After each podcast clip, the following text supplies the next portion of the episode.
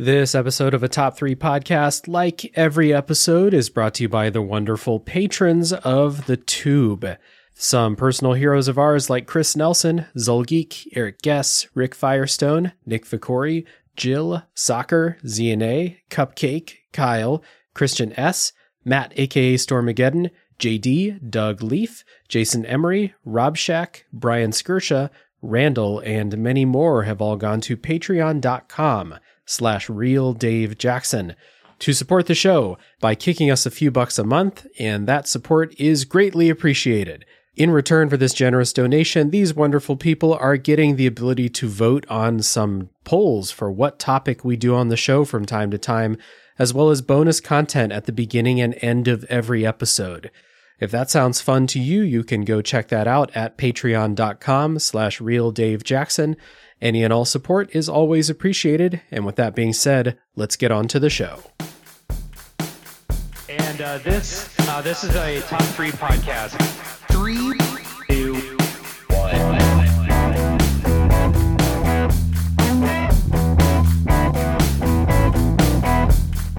What's up, everybody? Welcome to a Top 3 podcast where we honor the time old tradition of listing our favorite things and arguing about it.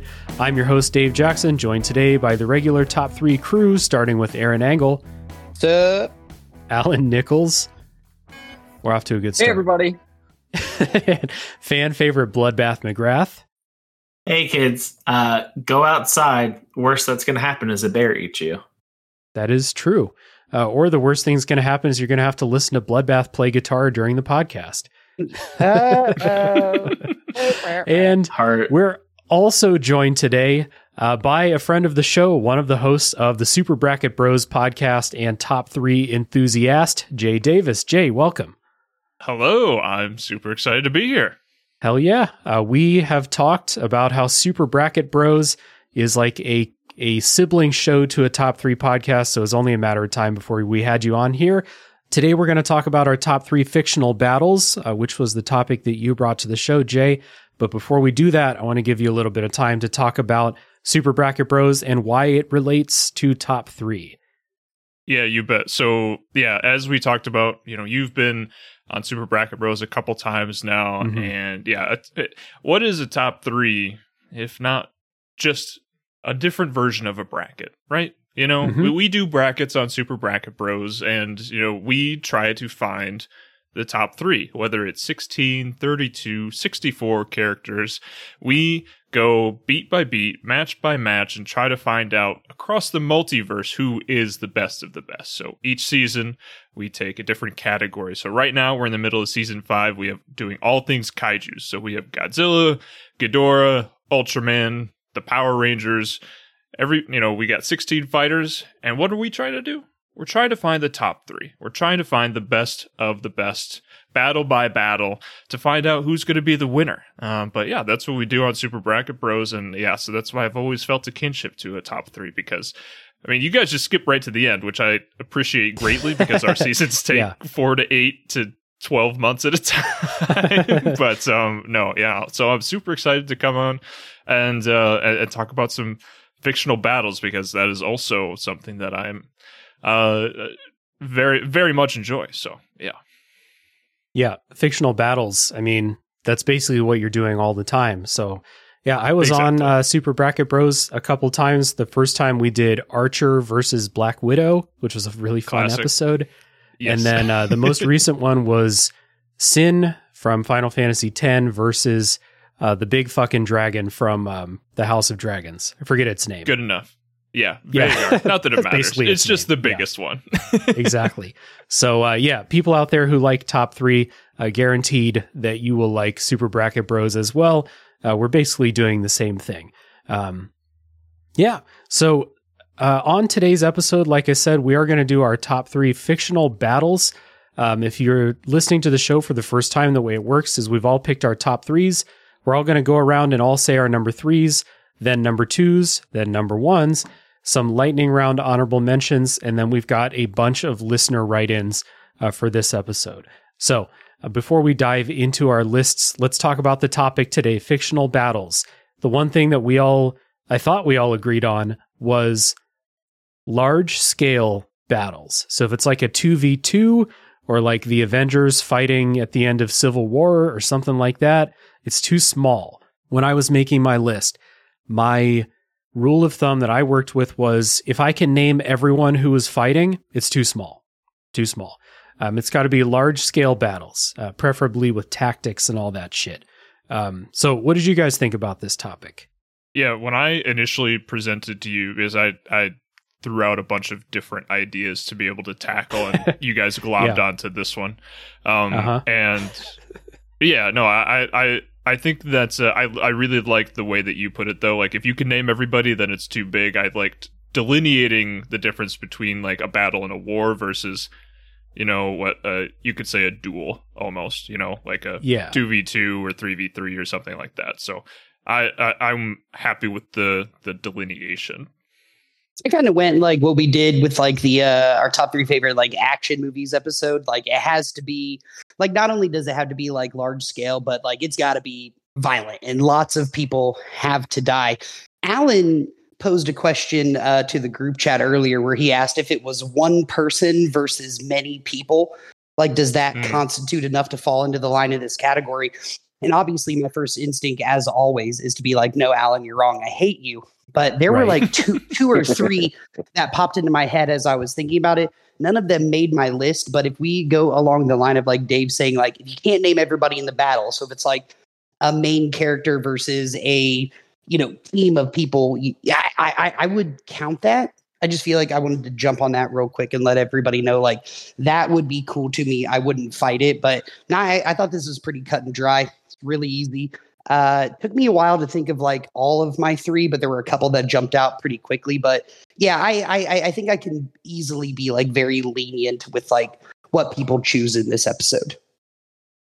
Yeah, I, I, I thought about some of those too, but I eventually decided to go with all like both sides of the conflict have large numbers of people or whatever involved. You know, what uh, what do we think about like another thing I was thinking about? What do we think of fictionalized versions of real battles? You know, like a Saving Private Ryan or like the movie 300 or something like that. Did uh, anyone think about that kind of stuff? So technically, it's fiction because it because it didn't happen the way it actually happened, right? Sure. So like Well, your favorite Again- battle wouldn't be D Day. It would be the opening battle in Saving Private Ryan. Right, Right, I- I- right. I- I- exactly. So again, this is why I'm choosing to be pretty lenient. There, there weren't going to be any that made my list that were like real battles that were fictionalized for you know TV or movies or whatever. But I, I wasn't going to be mad at somebody who did it because it's not what really happened. So if we're going to like technically define it, was a battle, didn't actually happen, so it is fictional. Fine, whatever. Talk about it because like, but as long as you make the distinctions that like he- here here are the differences between the two of these and then i can understand it Right. yeah i would say as long as you're not pulling the battle out of a documentary then you're then you're okay because i thought about yeah uh, the movie that I, I thought about first was 1917 um, because I really genuinely love that movie a lot. Um, and but it there's there's one big battle that I thought about. It didn't end up grabbing it, but I figured that that would have counted if I had decided to. yeah and whatever like that uh, first medal of honor game i don't know if it was on like the original xbox but you play through d-day like at the Oh, very God. beginning of the game that was one Mhm. that was floating around my head a whole lot just because of how immersive that it was but again i, I didn't want to tread the line in this episode i wanted to go more along lines what dave was talking about large scale in a situation that never happened before but like i, I had one too that medal of honor opening was crazy Yeah. I uh I didn't do a one v two or a one v three or a one v eighty eight because those were the rules that Dave set down. But I kind of just did what I wanted beyond that. That sounds per usual for the show. Yeah. Bloodbath, what do you think about the topic? It's interesting. Like I feel when we when we when we first agreed that we were going to do it, like I just kept thinking like, okay, so everyone like we're all just going to like name our favorite scenes from like Lord of the Rings movies. Like I don't really, but then I thought about it more. I came up with some creative answers. I do think there's like there's two that I have that might be questionable. So I think I'll make one of them an honorable mention if it's kind of a kind of squeaks by. Um, but like you guys just said, like the fictionalized battles of like you know just shit like Saving Private Ryan. I'm like, oh shit, that would have been a really good answer. I don't know why I didn't pick that. Um, I don't know. There was a bunch. I just like started thinking about like a lot of martial arts movies. I'm like, there's a bunch where it's like one or two people versus a handful of other guys. I don't think I can name any of the other guys, but I don't know if it really counts. I just feel like the way the questions got framed, it was like very much a war. Like I, it's almost like I feel like that was missing. Well, so I fe- I feel like a battle is just a smaller part of a war. So anything that's like not the final fight of like a war, I would think, but part of a greater conflict would be a battle, even if it included a one v one. I'm just saying. I Clearly, the I've rule got- is no one v ones, but I've got my picks and I have alternates if they don't count. And I think all my alternates would be good. Nice. Um, yeah, Bloodbath, you joke about doing Lord of the Rings things, but like I had to limit myself to one Lord of the Rings fight. Otherwise, it would probably just be three from Lord of the Rings, or maybe two, and then one other, you know, bonus one. But Oh, I, I might have that problem with Star Wars if I don't my alternates don't work out. So all right, uh, let's just go ahead and get into the list then. Uh, so I'm going to go up with my number three. Uh, let's see, what do I want number three? Um, I'm going to say the ending of Ender's Game is my number three. Uh, you Hmm. guys read or watched the movie Ender's Game? Yes. I am Mm, unfamiliar. I read. I started reading the book in college, but I didn't finish it. Okay, that's a shame because the ending is like really fucking cool. um, so I'm gonna spoil the ending of Ender's Game. So uh, the the four of you, tough luck. Everyone else, if you want to hear what happens at the end of Ender's Game, skip ahead until you hear someone else talking. Uh, so in Ender's Game, Ender is this like boy who's in this like military school. He's learning like tactics. They also play this weird uh, like sport that was really cool to read about in the book. Uh, but anyway, he does these like simulations of uh, the Earth's forces against these aliens, basically, and uh, they're teaching these little boys how to like you know think tactically and command armies and shit. And then at the end, he does one of these simulations, and at the end of the simulation, he wins, and everyone is like cheering and shit. It was like this big uh, struggle of a, a simulation. Everyone around him is cheering, and he's like, "Whoa, what's?" Why is everyone's just a test? And they're like, no, dude, that was the real shit. You've been fighting the real wars this whole time. And it was a really cool reveal of like what was going on. He's like 10 years old, so not emotionally equipped to handle what he's been doing. Um, genocide. yeah. And uh, the rest of the books kind of like, uh, from what I can tell, kind of deal with him picking up the pieces and like atoning for everything that he did in the first book. Uh, but the fact that they had this like large scale Earth's forces versus the aliens, uh, and they tricked a little boy into basically calling the shots for the whole thing, uh, was a, a really cool moment. It's a it's a cool story. I like the book a lot. The author is a giant piece of shit. I want to note that out loud. Uh, but it's a really cool idea. That's my number three. The ending battle of Ender's Game. Yeah, no, that's a great pick just from the just from the twist, you know, just Yeah. from the implication because I remember I saw the movie a long time ago. That was feels like probably came out in like 2007, feels like a mid early 2000s movie. Uh but I Mhm. don't think I really grokked it. So like when I read it for the first time I was pretty unspoiled. And when I got to the end, it's just like the you you feel the the weight that this kid can't handle. I mean, no, no human should. Um, yeah, no, it's really, really, really excellent. So good pick. Is this it, it, did South Park play off this that episode where like Kenny had to like control the armies of heaven versus like the armies of the underworld? Do you guys remember that little like I don't know if it was Actually, that came out way before the movie did. That they may have been playing off of the book though. Yeah, because the book came out in 1985. What was what was the movie, the old movie where um the kid had to play a video game? A starfighter was it the last Starfighter? Yeah, there's Last Oh. Starfighter where he like gets he's playing a video game and it turns out to be like a test by these aliens for him to go like be their like leader. And then that's probably I- what South Park was playing off of. I think that's what it was that South Park was doing. Yeah. The uh, the movie Ender's Game came out in 2013. Uh, but you're right, Jay. It does feel like it came out an extra 10 years before that. yeah. Um, and the movie was not very good. Like they they rushed No. through a lot of a lot of like the setup for what was going on. It's just it, it's really hard to uh to take like a a, a whole ass science fiction book and make it into an hour and a half movie and make all the pacing and stuff make sense. Uh, but Harrison Ford's in it. Yeah, Harrison's Ford in it. There are scenes that are quite good in that movie. That, Mhm. but yeah, you're right. The whole thing as a whole doesn't work. Yeah. I kind of disagree. I mean, I, so I I read the book uh, probably maybe a year or two before the movie came out, and then I just saw the movie maybe within the last three or four months. It was on Amazon or, or Hulu or something like that. Mm. And I I agree with Dave. I think that that final battle scene was was really striking. Um, and even though it was a lot of child actors in the film, I thought that they did a really good job. Hey, they were pretty Um, good. Yeah, I mean, for for what the movie was, I think that it was. I think they did a, a solid job of conveying it. Like, obviously, it was a series of of stories, um, and they they crammed what they wanted to into a a single movie that was m- maybe two hours long. I'm not sure, um, but I liked it. I thought it was good. But Ender's Game, really cool story, super cool twist at the end. Um, Yeah. good pick. Hell yeah. All right. So my number three, that was uh, the final battle at the end of Ender's Game. Aaron, what's your number three?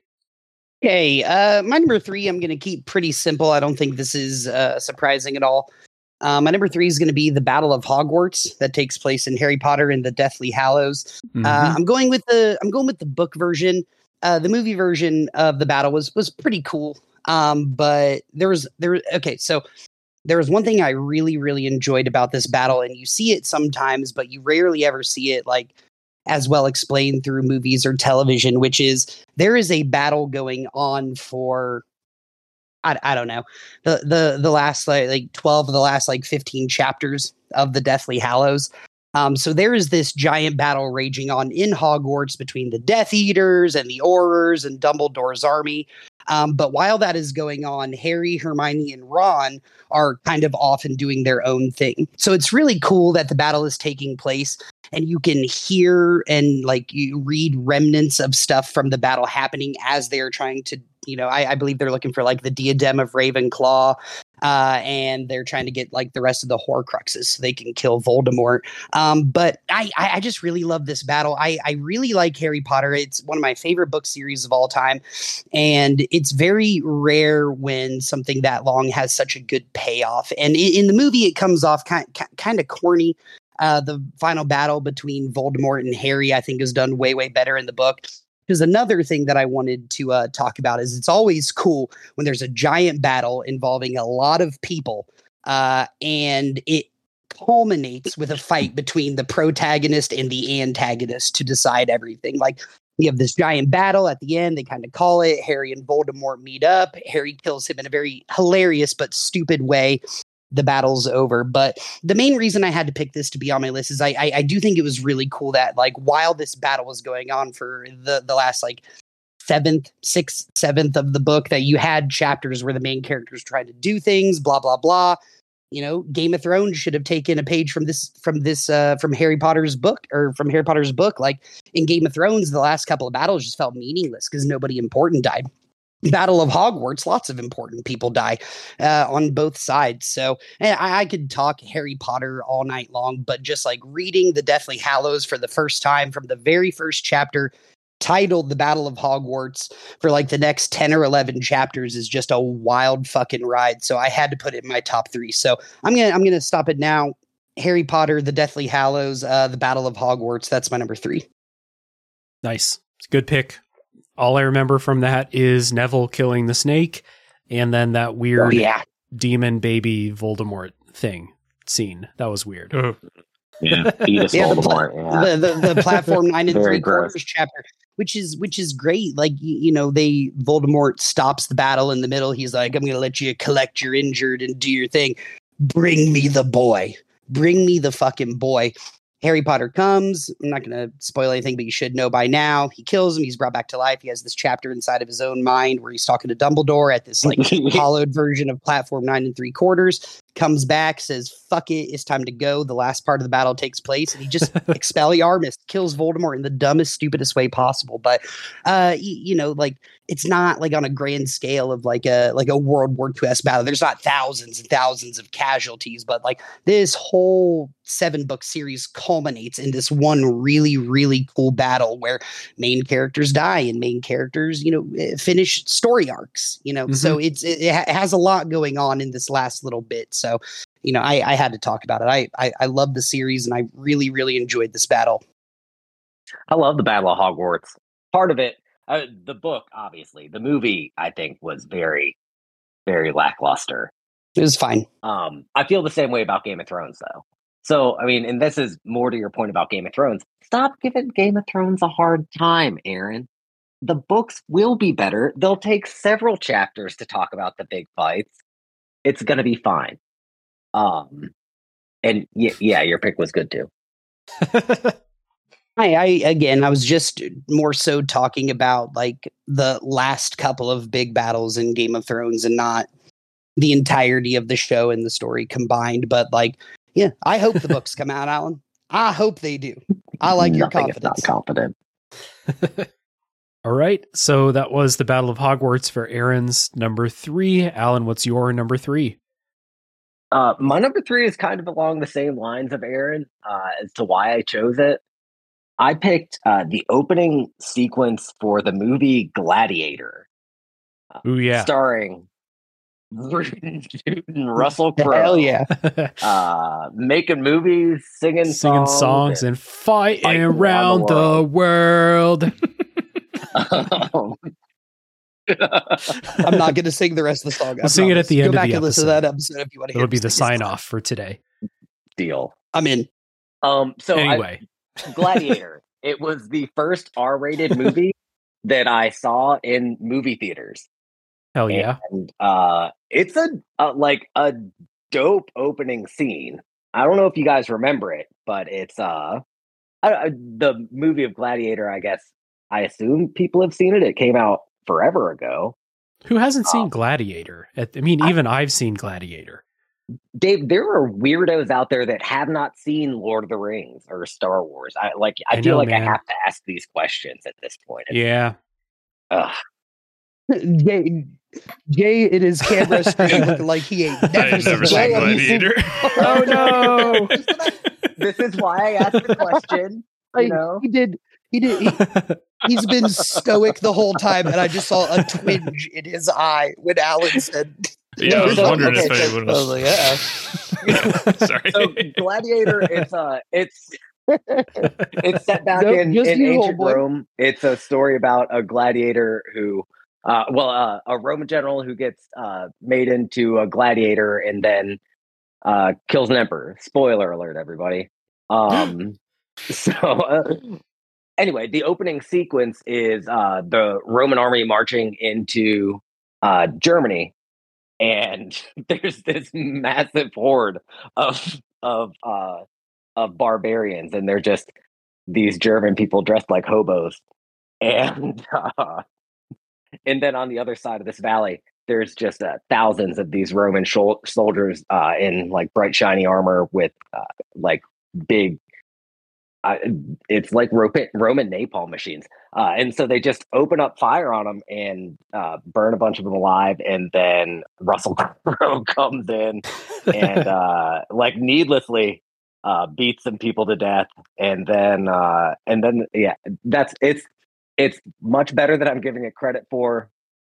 Uh, but you should you should check it out. Everybody else has seen it, so they know what I'm talking about. Jay, I feel Yeah, like uh, no, I should have I should have rewatched this like in the last in the last decade or so, so I could I could describe it better for you. What can I watch Gladiator on? It's got to be on. I feel like It it's has to be. it has. VHS. VHS. I feel like it's got to be Russell Cr- HBO Max. Russell. Crowe's trying to sell subscriptions. You know, I mean, I was just Uh, gonna say, like, I don't I don't really miss having cable aside for a few things, and one of those things is the fact that at any given time, Gladiator is probably on TV. that and Shawshank Redemption, guaranteed at any given Yeah. time. I Yeah. love the movie Gladiator. I will say I, I rewatched it like five years ago and I was like, yeah, this isn't as cool as I remember it. But that opening scene is awesome, Alan. I totally agree. Really cool. It sets the tone for how violent and gross the movie is going to be. And it doesn't disappoint the rest of the way. So uh, it's, it's, it's, it's a fine battle, but it was horrifically violent and definitely sat with me when I was like 14, like for a second. So I- I, like Devastatingly gory for a. Uh, It's for very, freak. very, very violent. Yeah. I've never seen anything that violent before. I'm with you. Should I just wait till Gladiator 2 comes out and then back to Yeah, I was it? just gonna say, Yeah, I there's just saw there- Gladiator two. yeah, coming No. next year. Oh no, is there really? Is Yeah. Russell Crowe in it? It's Russell Crowe in it. Uh, no, but Pedro Pascal is because he's Oh. everywhere, and Yes. Denzel Washington's in it. What the fuck? Denzel.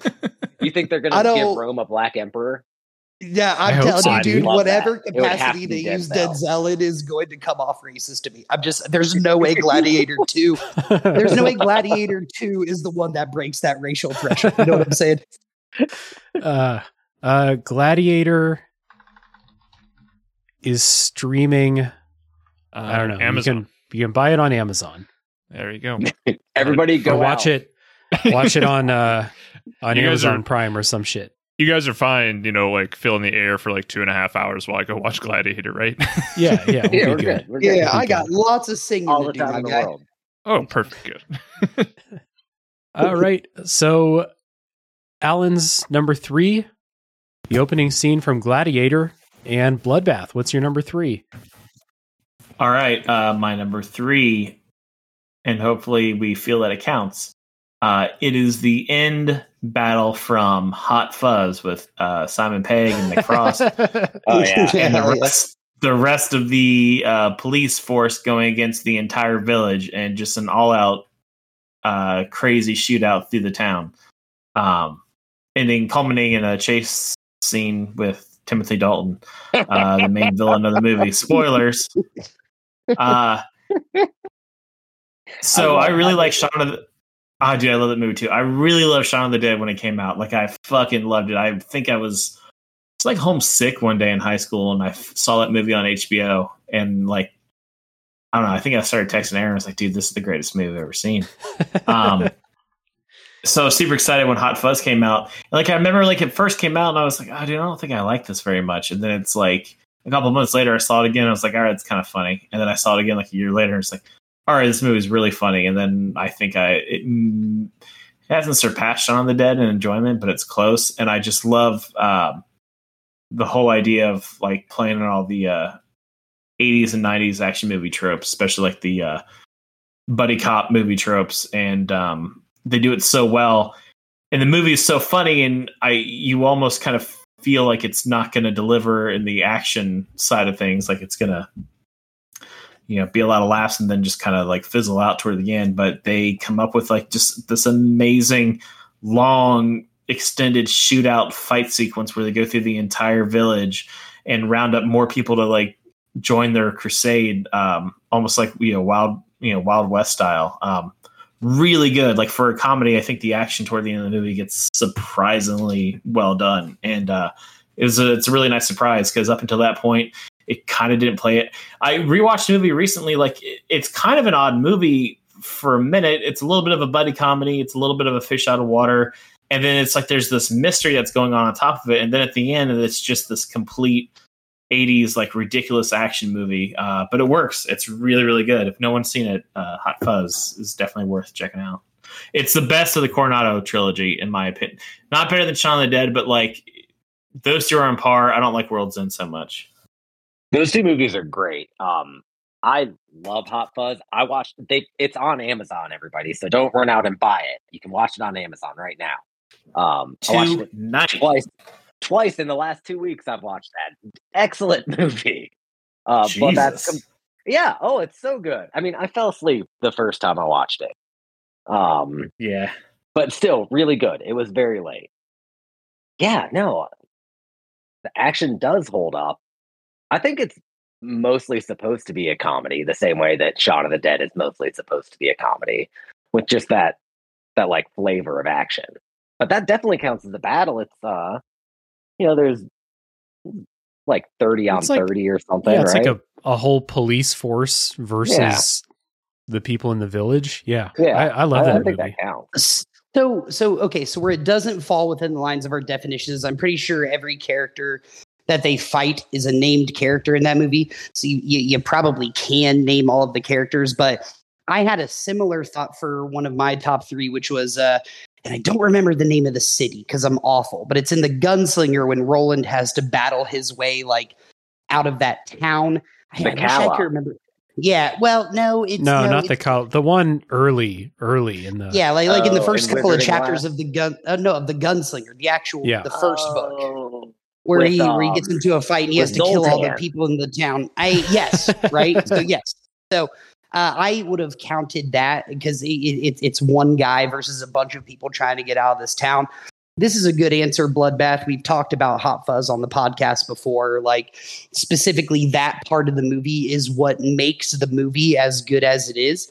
So it, it, it kind of reminds me of that same thing with like uh, Roland kind of fighting his way out of that thing. So you would have to count it as a battle, even if to me it doesn't technically fall in the lines of what we said, but it is nonstop action sequence with lots of killing for the last like 40 minutes of the movie. It's very epic. So I I, I like this answer. Jay, have you seen Hot Fuzz? No, I haven't seen Hot Fuzz, which is kind of surprising because I really genuinely enjoy Edgar Wright. So, like, I like Baby Driver is like one of my favorites all time. Ooh, yeah. yeah. and uh, that's really an excellent movie. Scott Pilgrim versus the World also probably in my top 100 somewhere. Uh, Shaun of the Dead also very good, but uh, yeah, no Hot Fuzz uh, I've missed. But I now have two movies. I I, I see a, a double feature coming up between Gladiator and Hot Fuzz. There we go. I'm, tell- yeah. I'm telling you, d- just d- don't waste your time with Gladiator. It's fine. Watch Hot Fuzz. Watch the It's first 15 minutes. Just the yeah, just to get, just to contextualize the it off. battle and Alan's answer. Yeah. Yeah. then turn it right off, dude. Just a lot of people talking in accents. It's awful. It's like four hours long, too. Don't watch okay, it. so movie. 15 minutes of Gladiator to warm me up for Hot Fuzz. and then perfect. Yes. all of Hot Fuzz. Yeah, Hot Fuzz is great. All right, um, so that was Bloodbath's number three, uh, the ending of Hot Fuzz. Jay, what's your number three? So my number three, I got to go with one of the most, I mean, you know, uh, well-known franchises. It just happened to be my number three, but I got to go to the MCU. I got to go to movies here, and I got to go with the battle that ends Infinity War. Uh, so this is the uh, second of the like last two combo. This is Infinity War and then Endgame. So this is sort of like the the climax of these two movies. Really, you know, this is where Mm-hmm. all the heroes they come together you have the entire wakandan army coming together uh yeah and specifically this is the battle that takes place on earth you know uh, i the battle that takes place on titan wouldn't count under our parameters and i also think it's pretty Right. good but it's not an all-timer the scene where thor shows up with rocket and groot in this battle like Mm-hmm. makes my jaw drop every single time I see it. Infinity War is one of my favorite Marvel movies, period. And it's because I love how this battle ends. I love that Yeah, they I love that our heroes lose. I love that I love that that was the choice that they made for this battle.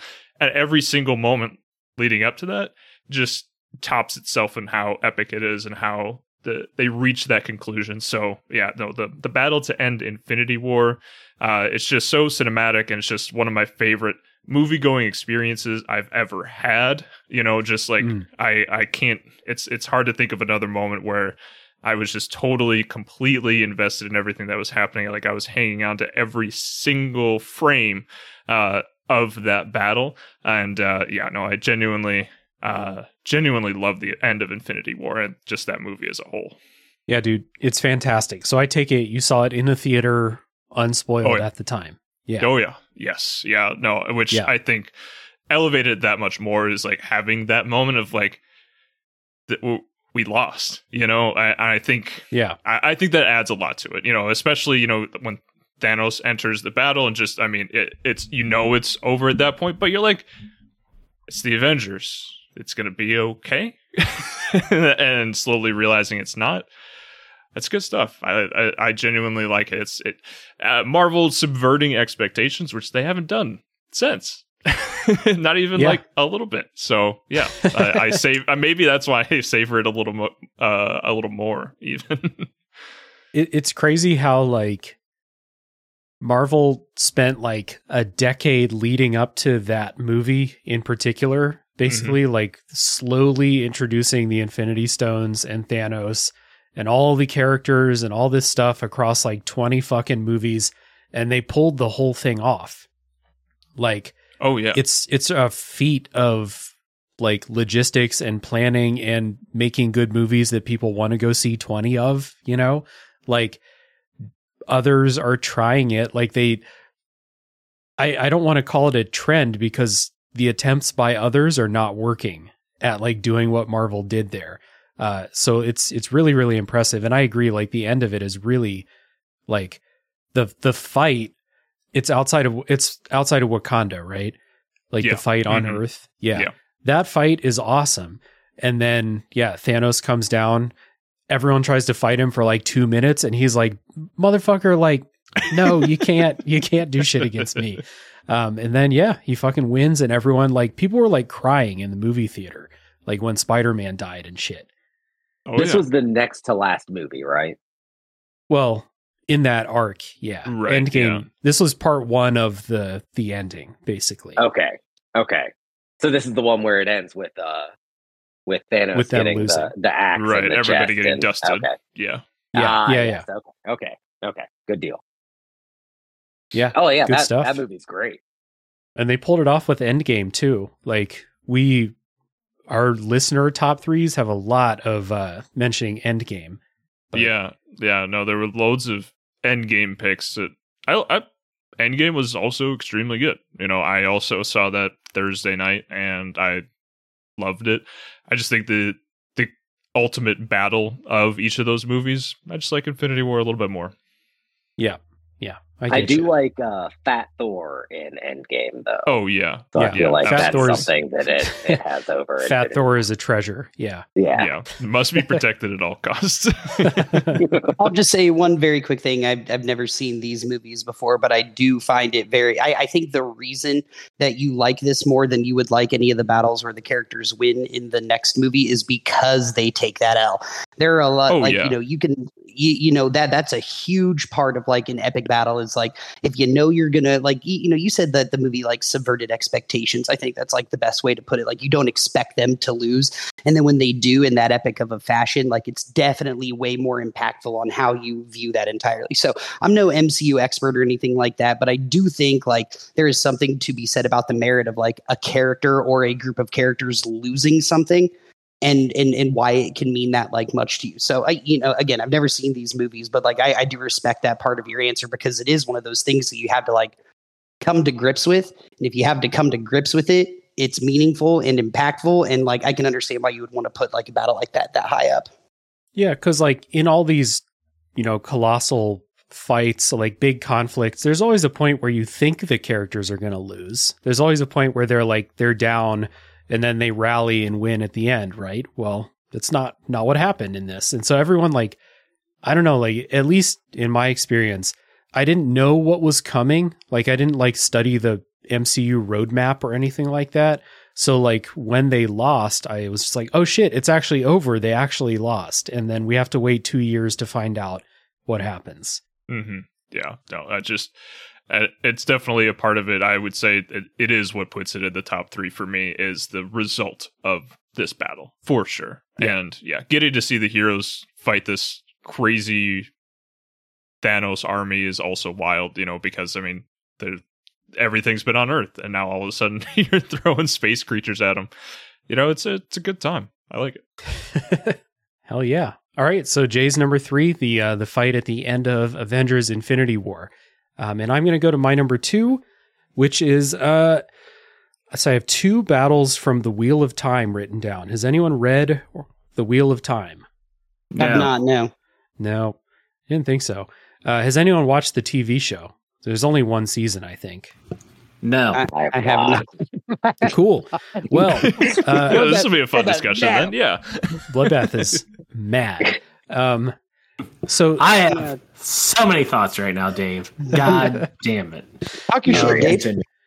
There's all right. So I'll save one for the honorable mentions. The battle I'm going to talk about from the Wheel of Time is called the Battle of Dumai's Wells, and uh, in the Wheel of Time, um, it's set up where only women can use magic. Uh, there's two types of magic. Women use one, men use the other.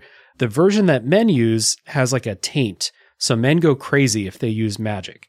So what they do is they hunt down men who can use magic and like either kill them or kind of like sever their ties to magic. So women run the world of the Wheel of Time, which is a cool setup for the story. The main character can is a man. His name is his name is Rand, and he can use magic. And he's like the chosen one who's gonna, you know, defeat the devil at the end of uh, the fourteen book series. Um, and in the Battle of Dumai's Wells, Rand is captured uh, and he's they put him in this little box and there's a bunch of women like holding a magical seal on the box and he's like there's like a you like walk through like the minutia of him like undoing this seal on the box and then he pops out.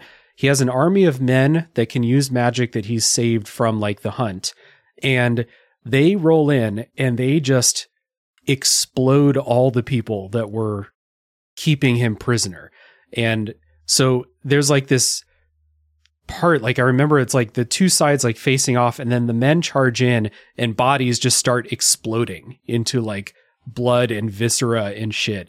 And it's like they talk about this is in book six, I think, of the series, and they talk about it for the entire series all the way through book 14.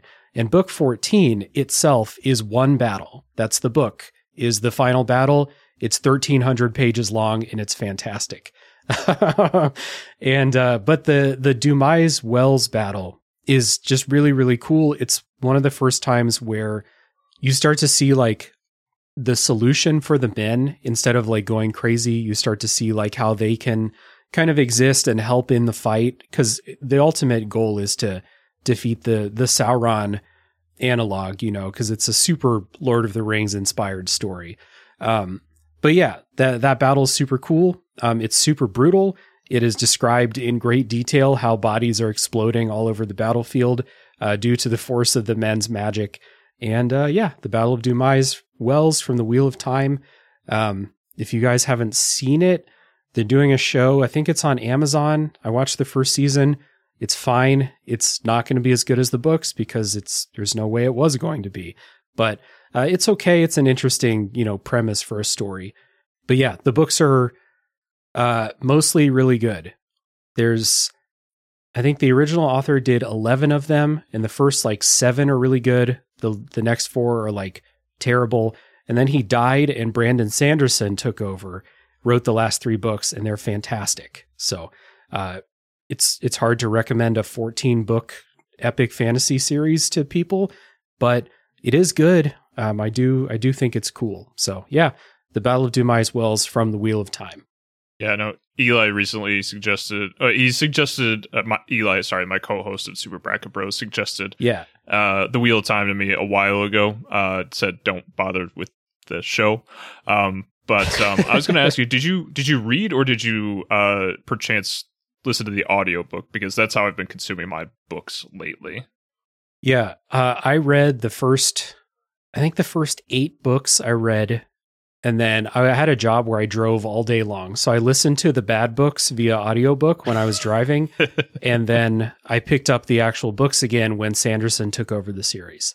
And like the last, the last book is like no exaggeration. The last book is the entire final battle, and it's thirteen hundred pages long, and it's incredible. So it's done. Like it's not like there's Yeah, it's finished. Wow, holy smokes, yeah. Oh, and I'm Yeah. also I've started to chip away at Discworld, so it I, it may Oh, take Jesus. me yeah it take might take might take me a second to get around to the Wheel of Time, uh, Yeah. but um, I'm intrigued uh, to say the least. Yeah, the first book came out in 1990 and the last book came out in 2013. It was actually not not bad uh, by George R. R. Martin standards. 14 books in 23 years. There there aren't many Yeah. that are bad, That's true. in reference to George R. R. Martin standards. Yeah.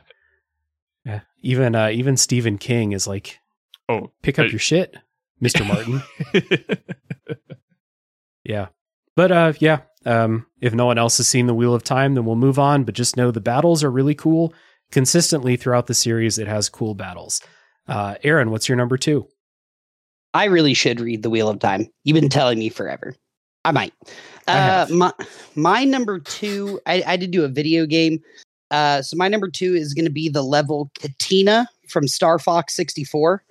Uh, if you guys remember this level, it is the one where the Independence Day like mothership comes down over that pyramid, and you find yourself in the middle of like basically a giant space battle. Right. So Mm, this this battle's really easy uh, but you can extend it forever so one thing that i like doing when i was a little kid so basically this giant mothership lands and every couple of seconds it's just unleashing just random ships into the battle Oh, so yeah. to, so to me it felt like like you know when i was thinking about like a, a star wars-esque style battle like when i got a 64 like that was Star Fox was the very first game I had because like the the the Star Wars style space battles always resonated with me hardcore, and this is the one uh, level in the entire game that kind of I feel like really lets you experience that. Where if you don't want to, you don't have to beat the level. You can literally just fly around and shoot down ships for two hours and the game will literally just let you do it forever but i remember this being like the very and this is before i played played rogue squadron like the very first time i had played a space battle where I'm shooting with my ship and it's three dimensional. And that level to this day has always stuck out with me. Now, the only way to get to Katina in Star Fox 64 is you have to take like a waterfall in the first level, and then like the second level, you have to like destroy this specific asteroid or whatever. So it's not on like the regular path. It's almost kind of like a secret level or an alternative route that's hard to find. But when I think of video game battles, this is the very first one that popped into my head. I love flying around, just shooting down ships. It's it's like literally you and like your three companions and like hundreds of these just like random ships that go down after a few shots. And I would remember getting to that level, just running or just flying around, like shooting things down, and then like I get tired, just turn off the game without saving it or anything like that. Because that's the part I didn't care about getting to the end. I cared about getting to Katina so I could take place in this giant space battle. And Star Fox 64, also one of my favorite video games of all time, uh, was my introduction into th- the third dimension when it came to video games. So this, I, I had to talk about one video game one. I, I, I- I do think this level on Star Fox 64 is awesome, and I had a ton of fun playing it. So that's going to be my number two, Katina, the level from uh, Star Fox 64. Nice. So I had to look up pictures of this level, but I remember it for sure. There's a bunch of other like named characters that come in, uh, named like Mhm. Bill and Andrew and shit. Oh yeah, oh yeah, you're you're you're fi- you're fighting your rivals, right? Yeah. Um, I, you guys know, I'm like, I, I don't think a lot of N64 games have aged super well, but Star Fox 64 still slaps. That game rules. Uh, it probably always will. Um, it's just a really, really good game. You can play the whole thing in like 40 minutes. So yes. it's not particularly difficult. It's just, yeah, just go into some space battles. Uh, get mad at Falco. God damn Falco. Okay, Give I didn't, a think about picking, I didn't think about video games. Love you, Slip. no. Yeah, it's Yeah, weird. well, I, don't, I- I don't have any. I don't have any games on my list uh, except for honorable mentions. But like, I think for a while it would have been hard for video games to represent a battle of like the scale of the kind of things we're talking about. Honestly, the one that's yeah. on my list is uh, a new game from last year, and it's like really fucking cool. But I'm having a hard time thinking unless you like, you know, you want to talk about like StarCraft or something like that. But I never played that stuff. That's exactly what I was thinking. I thought about that. I I was thinking about battles, and I, I'm a huge. I, I'm not a huge um like RTS fan. I'm a Command and Conquer fan. So I've played Okay. Generals, Tiberium Wars. Like I was always Command and Conquer all the way through. I was excited when the remaster came out, and then they just dropped it, and I was super disappointed. um, but uh, I, I did think about that. I did think about like those battles and like there. I mean, but it's not like a single campaign mission that I can point to that I was like that really Mm. sticks in my brain as really awesome. Like there are great moments and I've had great multiplayer battles with my friends, but to me, like the what makes some of these battles special is is like the heroes that are involved in them. You know what I mean? Mhm. So, but I I did think about that. So it's interesting that you you mentioned StarCraft. But yeah, RTS was a uh, definitely an interesting uh, aspect. Yeah. Yeah. All right. So that was Aaron's number two, Katina from Star Fox 64. And Alan, what's your number two?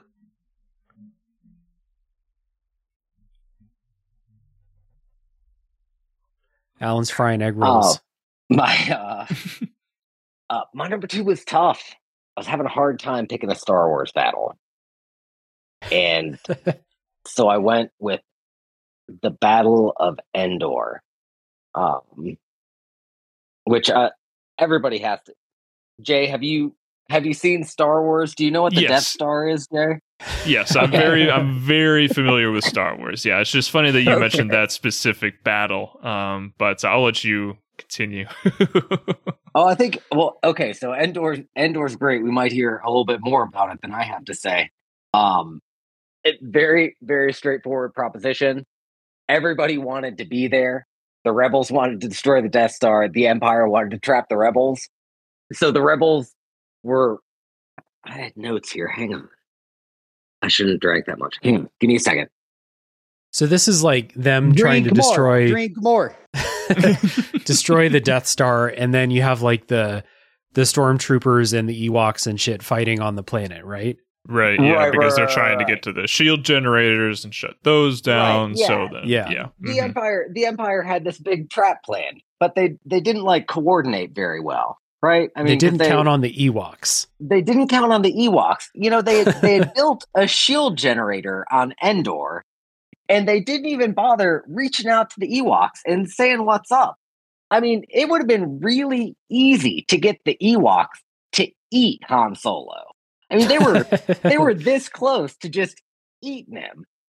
Um and and beyond that i feel like i don't know like maybe the emperor was losing it by this point because you know the the weakness in the first death star was just that little like the little thermal exhaust port but in this one they could fly like the millennium falcon into it yeah, yeah, it's, it's like, like, it's just- under it's like half construction. finished. Yeah. Mhm. Yeah. you know it was it was like it was like half done um when they Yeah. when this happened um yeah, Empire not historically great at learning its lessons. Um, yeah, No. and then I, I don't I don't have much else for notes. I just have um two foot tall teddy bears with sticks and rocks and plasma enema in quotations. And I don't really know what what those are supposed to mean. Uh, but I I got them here. I like that I don't know what it means. I love this answer. This is definitely an honorable mention for me. Uh, the main thing, Ewoks, very, very funny. Jub, jub, yub, yub, all that. Uh, but uh, uh, uh, another, stop laughing. Another battle that culminates a, a, a, a, a long, important, like, series to me. You know what I mean? There, there is, it, it's it's it's easy to leave some off because I feel like some are just like fairly anticlimactic, like when they when they do these things. But I uh, but the Battle of Endor specifically, it has everything. You're on the ground with primitive weaponry, land speeders. You're up in the air with the uh, with the with the space battles and the Millennium Falcon and the ships trying to destroy the Death Star. Uh, and then another part of it, you have kind of like Harry Potter and his friends running around during the battle. You have the third part, which is Luke Skywalker versus Darth Vader, their final confrontation. So there, there's a lot of stuff going on in this final battle, and it's it's it's it's awesome. It's the perfect way to end the series. I've gotten a lot of hate for saying that Return of the Jedi is my favorite Star Wars movie before, but it is, and this is the cumulative, cumulative like fucking action uh, of all of the storylines meeting up at one place. So when when when you when you get to the end of a series that you love, that's all you ask for is is is one last big battle. And this one was awesome. So I, I love this answer. Not on my list, but for sure my first honorable mention was the Battle of Endor. So I'm just gonna say that I've picked a similar Star Wars battle, not the one of Endor, but I will say I think what's fun about the Battle of Endor is all the plot threads coming together. People on the ground uh, with the Ewoks, the space battle, and then Luke and Darth Vader on the Death Star. Um, I think what's fun about Star Wars is you're able to incorporate all three environments in a compelling way at the same time. I think my final pick does that very well also. But great pick, dude. That was definitely uh, a contender for my number one. Can I can I rain on everybody's parade here? Um, Go yes, up. please. yeah, Return of the Jedi is one of my least favorite Star Wars movies. It's like bottom three for sure. Same. Um, Same. yeah, I just overall I I really don't like grumpy Luke. um, like for starters, uh, and then I think I think the Ewoks are one of the like is an atrocity on society that George Lucas has imposed upon us. Uh, I hate them with every fiber of my being. Um, Uh, blood. You made Bloodbath so mad he left. Bloodbath You made agreed him so hard mad that he left. Jay. um, yeah, no, I can't. Bloodbath, Uh, he's I, sorry. I can't abide by this. If I were to make a list of Star Wars battles, this would be the bottom battle. This would. uh, Wow, would be. the last one. it, I That's mean, a hot take. I'm just like going off the top of the dome here. There's probably some worse ones in like I don't know season three, The Mandalorian or Boba Fett or something. Uh, but um, yeah, no, I would I would take the Battle of Geonosis. I would take like you know I, I would take about, a lot of. what about uh, the battle of Uncle Owen and Aunt Beru versus those stormtroopers? Well, you can. Uh, I guess you can't name the stormtrooper. stormtroopers. Lawyered you there, Jay. you, okay, you, okay, you got you got me. That one wasn't very competitive, so I guess uh, that that doesn't go very high on the list. Uh, no, yeah, I, I look, I, I, I, I understand why people like it. It's just personally, it drives me nuts. Uh, I, I can't, I can't, can't abide by it. You don't Yeah. like the Ewoks? No, The dude, the I- Ewoks are they're, they're kind of annoying, man. I mean, Yeah. I don't hate them. no, But- I, Like, I so just what is I hate how not like goofy they are the in the context of this movie. You know, like I think, I, I yeah, no, I I didn't like them. I didn't like them when I first saw the movie when I was a kid. I my favorite thing to do in Star Wars Battlefront is to kill Ewoks. Like that is my favorite thing to do. Like I would go to Endor and play hunt. That's not even hours. worth How many Ewoks man. to die for you to get an erection? That's what we all want to know. sicko shit. um, yeah, Yeah. no, No, but Can't- what's not to like about? I mean, it's kind of the embodiment of the Rebel Alliance, isn't it? It's it's the the native culture uh smacking back at the Empire. yeah, but they're dumb. Uh, Yeah, I mean, like, I I see both sides of this. At least it's not whatever the fuck Jar Jar is. you true. know? At least Yeah. the Ewoks are not that. A that. Gungan? I You're don't gonna know. hate They're a not- race of- I'll take the If you're gonna battle hate of a race of people, over this one. I like I like the robots. I, I like I like uh, I, I like the the prequel trilogy. I like uh, the CIS or whatever they are. So yeah, He's Roger, interest Roger. in intergalactic trade policy. yeah. No, I was taking notes. Uh, you, you, that's my uh, dream job. Actually, is to go into intergalactic trade policies. Yeah, it's- it'd be a Should have led one. with that one. Lucrative. So, well, who whose was that? Alan's number two. The Battle of Endor. yes, Alan's Yep, number two. The Battle Endor. of Endor. Blood Man. What's your number two? All right. If you guys don't feel this counts, I I do have a backup. Uh, I was gonna say the uh, f- the end battle of Kill Bill Volume One, the bride versus the Crazy Eighty Eight, and all the uh, henchmen in the uh, Tokyo Gardens Club place. Uh, does that count? Like, are we, are we going to argue I this one? it. It's fine if we do. I think it counts. Bloodbath. Yeah, I don't care. I mean, I like Kill Bill, so let's talk about Kill Bill. right. All right, cool.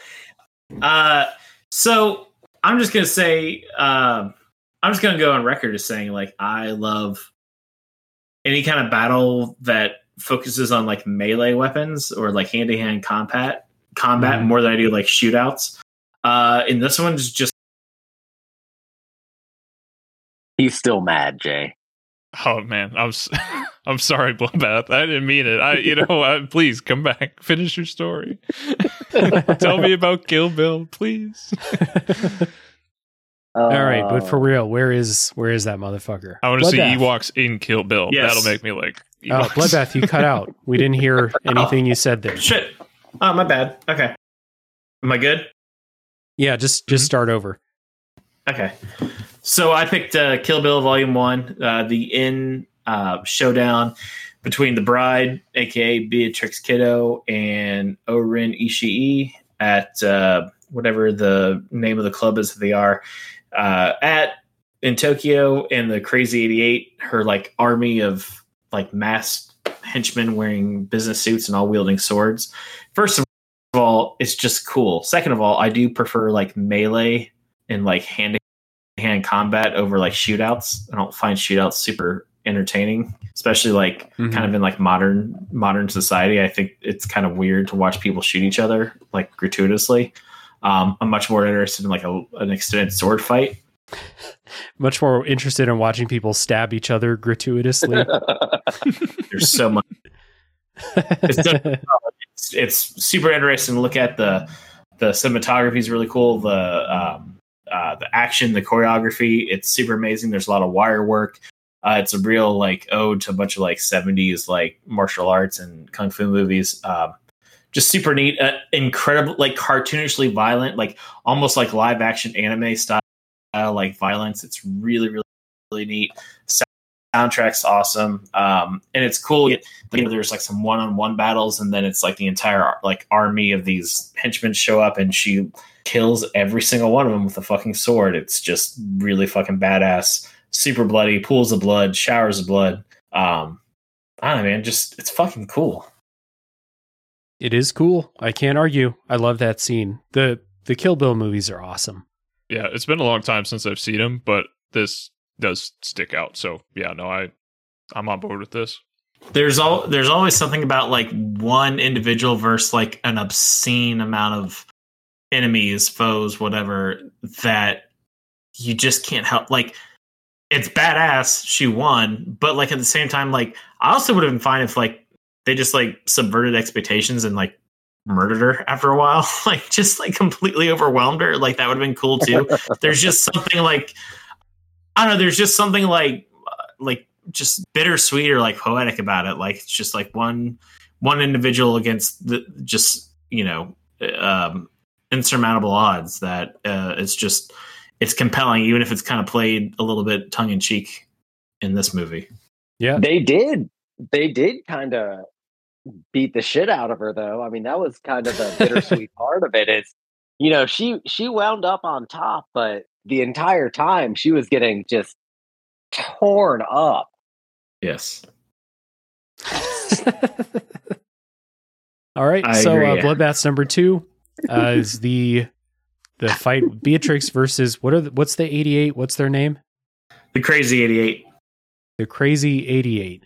Uh, you wacko Tarantino uh, from Kill Bill. So uh, Bloodbath's number two. Jay, what's your number two? So I'm interested to see what the consensus around the table is here because I've heard mixed feelings about Game of Thrones so far. Uh, Mhm. But my number two comes from the show. I haven't read the books, unfortunately. Uh, but I realized uh, I actually like this battle for the same reasons I like Infinity War because it doesn't end favorably. Um, and there's an entire episode dedicated to this battle, just like all the other best ones. But it's not the Battle of the Bastards. It's not anything like that. I actually want to go to Hardhome for this uh, for Mhm. my number two pick. Uh, so this takes place uh, season six, I believe, um, or season five. Uh, but uh, e- essentially, the premise is Jon Snow um, and a few of his Castle Black cohorts are on their way to essentially convince the free folk to go on to the other side of the wall to you know hop on ships and to uh, you know save themselves from the impending doom that is the White Walkers. And of course, uh, the White Walkers decide to show up at this exact moment that Jon Snow is there. Incredible coincidence, I know, but it makes for a very uh, epic battle, but kind of just a retreat. You know, uh, it's just sort of this mad scramble to get the hell out of the way, um, Mhm. which I really appreciate. Uh, that uh, this fully stated without a shadow of a doubt how dangerous the White Walkers were, not just to the north, not just to the Watchers on the Wall, it, to uh, the entirety of a continent, right? Um, and so for that reason, I really appreciated it. And then I also appreciated the fact that they spent a lot of this episode introducing us to a lot of the free folk, like leaders, and they made them seem historically important and like made us like them or really dislike them. And then they turned it around, put them in a battle, and then you see a ton of them fall or survive. And it just, they did a really great job in a short amount of time making you care about the free folk and their dynamics. And then you see it, you see an entire civilization get put in a corner and have to make a rapid decision about what to do and how to survive. Um, and also, you get to see Jon Snow like fighting the White Walkers for the first time, and I just uh, that that also, I think, what is what elevates a battle is good. Uh, you know, one-on-one fights with your hero happening amongst the action, and you can see the Mhm. giant in action. You know, there's just a lot to like about Hardhome. It's definitely my favorite battle from the series. That's a great love answer. Hard dude. Home. Yeah. Is that also the one where like they they kill a bunch of the White Walkers and they're feeling good, and then the Night King just kind of like raises them all back Yes. up from the Yes. dead, Right including all of the dead away. uh the dead He's free folk too. the-. He's sitting on the dock and he just like lifts his arms up and all Yeah. of them stand up. It, it's Yeah. definitely an impactful Yeah. shot. It's Mhm. also, Yeah. I think, the first time we saw them kill a White Walker, like an actual White Walker, like one of the. Well, one Sam the- killed one, Yeah, I Sam right? think killed Sam kill, I think Sam kills one first, but this is the first time you see multiple. Well, yeah, well, and, and and not only that, and this is why this battle is because like I, I'm kind of like with you, Jay, where it's like it's more of a retreat than it is a battle. It's more of like a let's fight and get the fuck out of here as fast as we can kind of situation.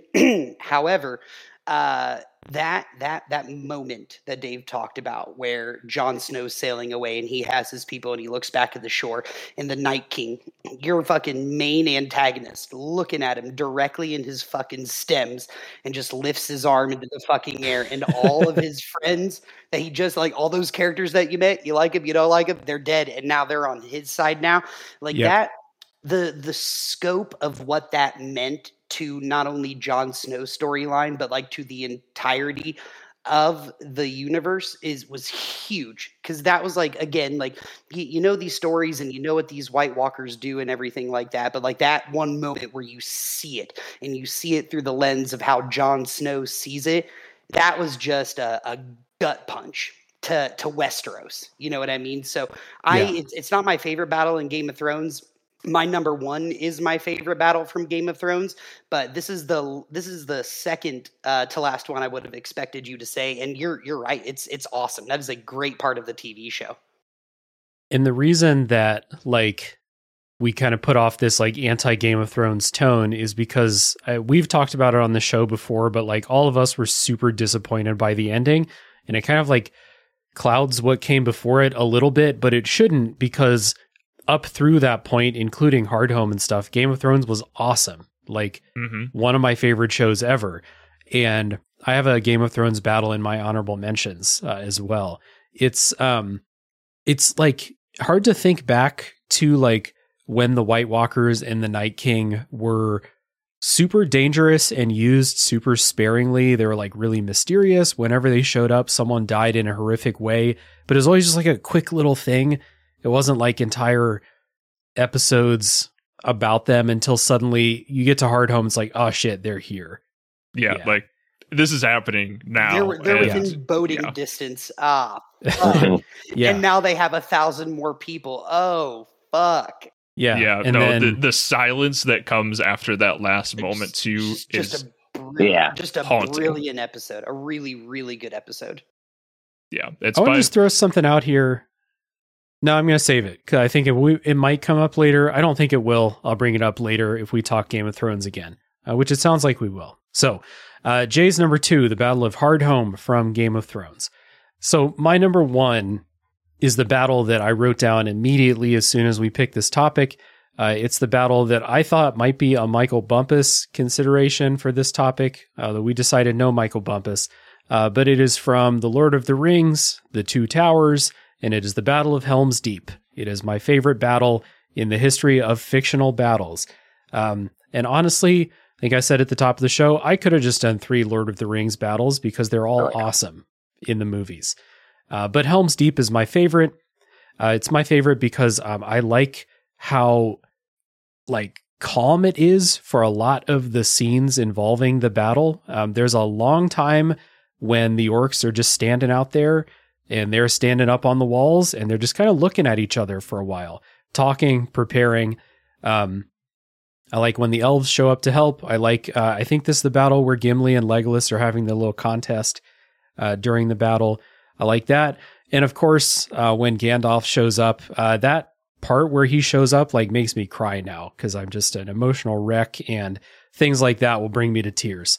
Uh, but it's it's just an awesome battle. Um, you have there's like a tactical element to pretty much all the Lord of the Rings battles. Now that I think about it, that you know the the Game of Thrones battles get into a little bit. Star Wars is like you have like the how to destroy the Death Star tactics, but everyone else is just fighting, you know. Um, but there's like the tactics, you know. Gandalf's going to come in with the charge from the side, uh, down the side of the mountain. Um, kind of a dick for making them making them wait three days for him to show up, but I get it. All right, uh, but yeah, Helm's Deep, my favorite. It's it's the It's an best as far as I'm Derek. concerned. Huh? It's an alpha move. That's why I wait, made him wait three days. All Yeah. right, fair enough. Yeah. Gandalf's super alpha. The the first like the the day and a half before that, he's just chilling on the other side of that hill, like cooking hot He's dogs. like- just. Yeah. He's smoking weed and watching pornography. Uh, I I love this Classic answer, Dave. Um, I, I I- I didn't pick a Lord of the Rings for my uh, battle for my list or anything, um, and you, you you did a pretty good job covering it. I just wanted to talk about uh, Legolas sliding down that fucking staircase on a shield, shooting things. yeah. fucking awesome. Sweet.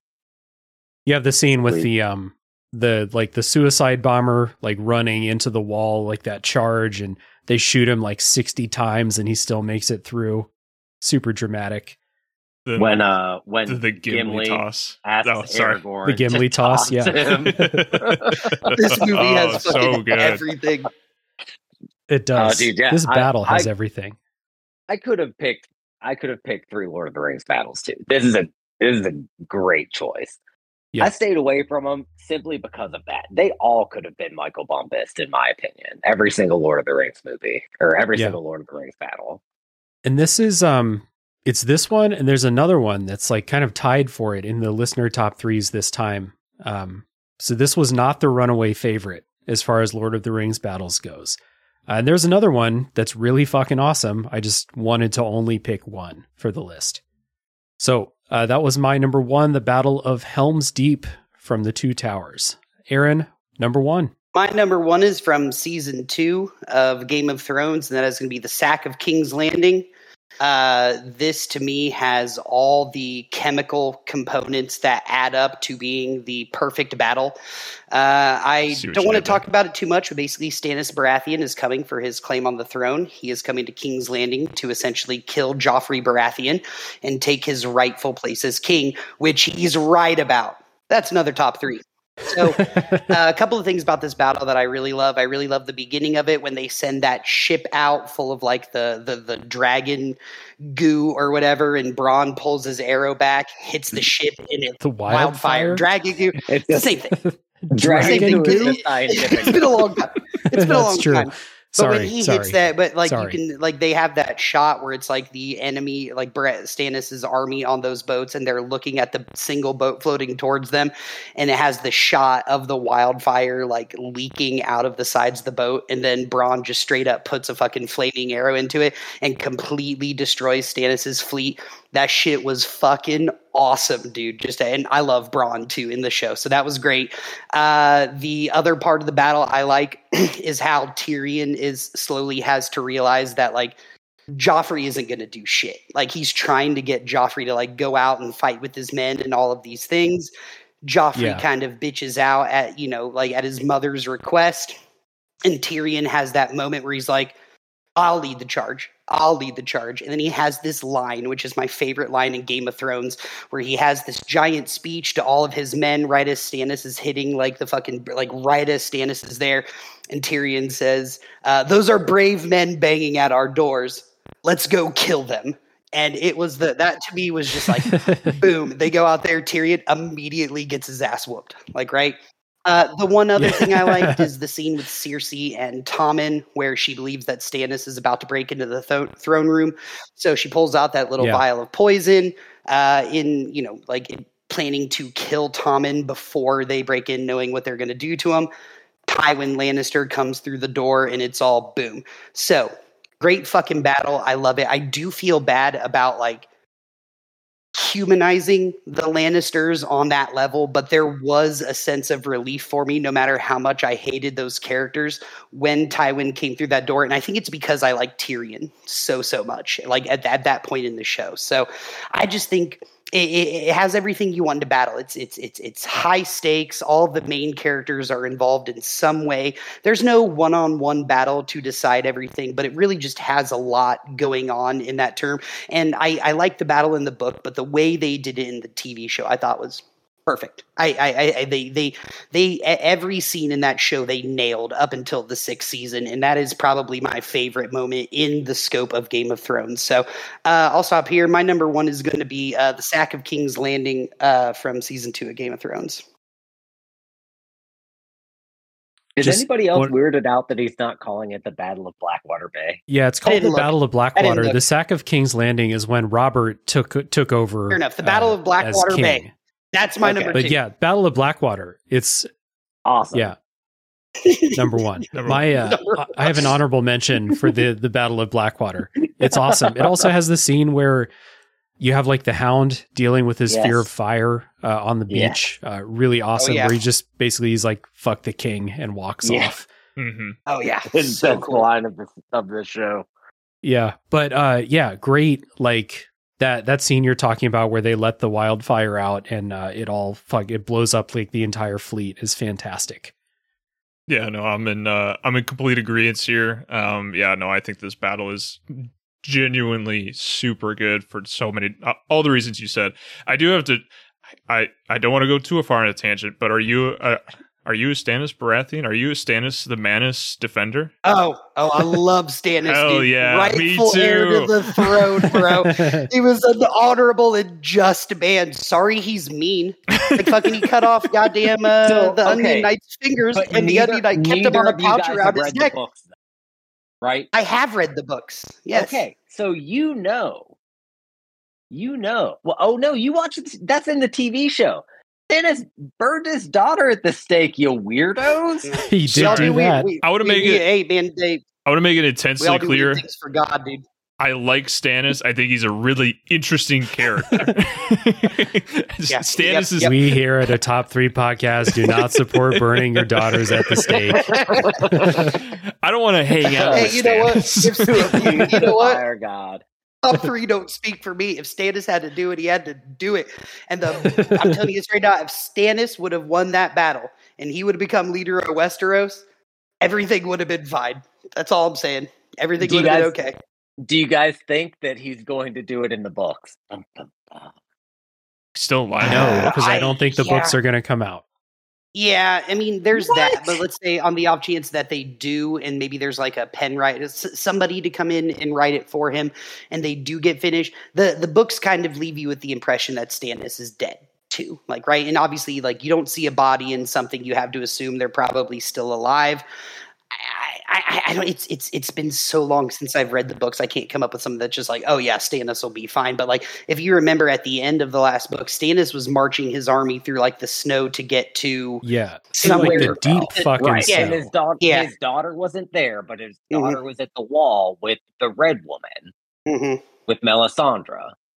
So Yeah. So his army was not I'm doing saying. great. So like, right, but, But- the person that the person that was responsible ultimately for burning his daughter is Melisandre. I mean, Stannis gave the order, but he was under the influence of Melisandre. So if his daughter is with Melisandre, what is to say that she doesn't burn Stannis' daughter? I well, guess and, here, and, and here's the thing, and we'll, we'll, we'll wrap this up because this isn't what this is about. But the only time you see religion being real in that show is through the mages of the Red God, right? Like that's the only What time you see faceless actually.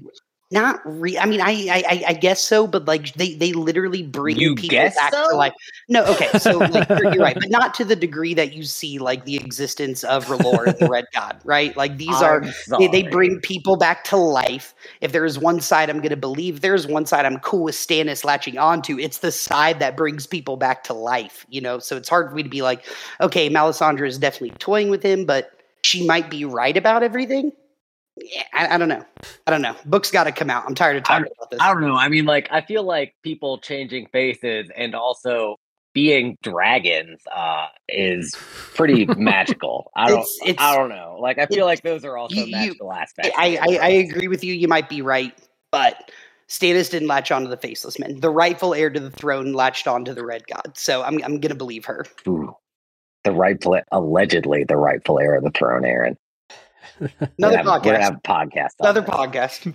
The top top three alleged heirs to the Game of Thrones throne. Alleged. Number one, Podrick. Number two, uh, Yeah. Hot Pie. top, Yeah, shout out to Hot Pie. yeah. Big fan of the show. top top three characters that should have ended up uh, uh, on the on the throne at the end of the show. Birthday that, episode that idea. won't be controversial. Birthday episode idea. yeah. Uh, all right. So that was Aaron's number one, the Battle of the Blackwater. Alan, what's your number one?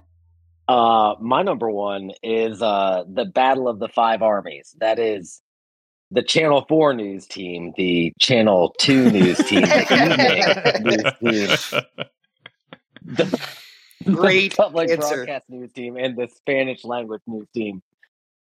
Como estas, bitches? Uh, I've chosen Anchorman and the news team Throwdown as my favorite battle of all time. Great answer. Um, Jay, have you seen Anchorman?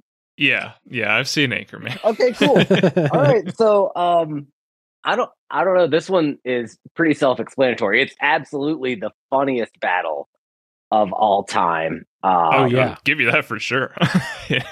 Bricks there. He uh, Yeah, he killed a guy with a stabbed the trident. the heart, and uh, he threw a trident. Where did you get that hand grenade? I don't know. He had a hand grenade.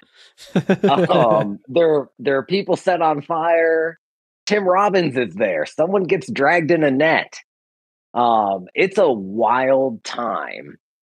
Uh, and and it just the only rule is no touching of the hands and face. yeah. Um, and uh, yeah, a big fan. And uh, some of the most quotable one-liners come out of it. I especially like how it ends uh, with "Boy, that escalated quickly." Um, yeah. but Anchorman, And, yeah. And this is also one of the best parts of Anchorman 2. The big melee in Anchorman 2 is also really funny yes, the because it's Hmm. it's even bigger. There's like nine news teams involved in that one. yeah the escalation in Anchorman two was a highlight of that movie. Like the movie was Yeah.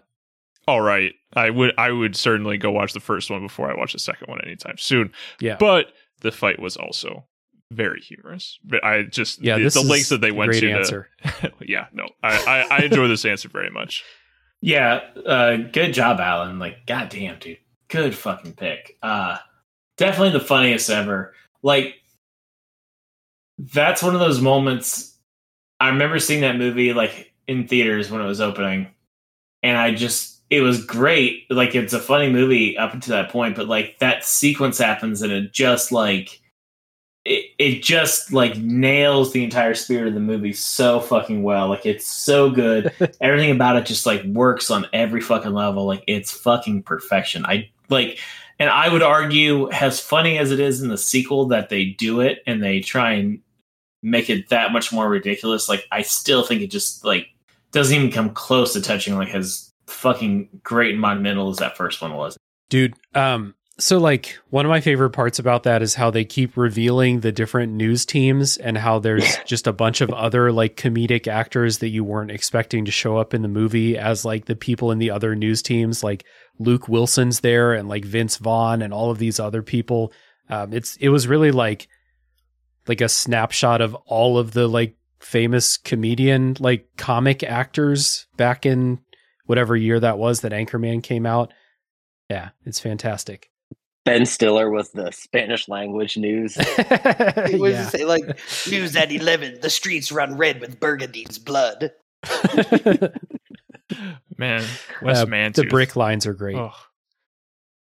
Yeah, no, I, I completely agree. Dave, when we do a podcast get together, you know, with all the video game podcasts, can we recreate this? The the Anchorman yeah, battle? yeah, obviously, yeah, Please. obviously. The big battle royale between all the podcasters we know. exactly. Yeah. No, I'm I'm I'm 100% down. Just let me know. I'll bring my hand grenade. Hell yeah, I'll bring my trident. we'll, meet, we'll meet in the Sears parking lot. Perfect. Uh, okay, so that was Alan's number one. Uh, the anchor, the news crew battle in Anchorman. Uh, Bloodbath, what's your number one? All right, so Alan kind of got the ball rolling a little bit with the uh, Battle of Endor, and I would say my number one takes a lot of cues from that. It's the battle at Scarif from Star uh, from Rogue One, uh, Star Mhm. Wars story. Yeah. Um, I think of whatever you have to say about the Disney Star Wars uh, universe.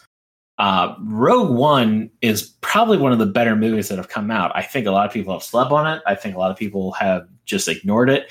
It's really fucking good. And the last third of that movie is just a huge battle. It's like a complete war scene. Um, you're getting all different perspectives from the Empire, from the Rebels, um, a lot of ground fighting, a lot of um, you know close quarters combat when the uh, main characters are inside the tower trying to get the Death Star plans. You've got a lot of uh, there's a lot of space battle going on. The space battle I think is like next level, like better than any other Star Wars movie. I think that space battle is like superb. And uh, what I think really sells it too is like um, even though the rebels are successful, they steal the Death Star plane. Uh, all the characters die at the end of the movie. Like it's a full war. Like they all like they don't survive. Yeah. I think it was a really like cool choice. I don't know. Like I there's just some every time like I'll I'll turn that movie on sometimes and just forward to the like last third of that movie and just watch the battle because it's that good in my opinion. I think it's great. Um, it does everything that the Battle of Endor does when you have like all these different plot lines and threads and these groups of characters in different areas all fighting the battle from different perspectives. However, I think they just they nail it in that like you know I think the Battle of Endor is you know 15 or 20 minutes. Like it's not there's not a whole lot of battle there. There's also fucking ewoks. But like it's the whole like movie. Like it is like the piece of this movie. Um i don't know. It's great. I i think i think it is the most slept on star wars movie uh that's come out in the last couple years. Yeah, no, uh, I'm in complete agreement here. Rogue One is one of my favorite Star Wars movies, probably, you know, probably in my top three uh, Star Wars movies. Um, but uh, yeah, no, I I really love this battle. There are just so many epic moments, like the moment where the like Hammerhead ship pushes the Imperial Oh, cruiser into the shield. Is imprinted Yeah, into dude. my brain. Oh, it's so good. I love it so much.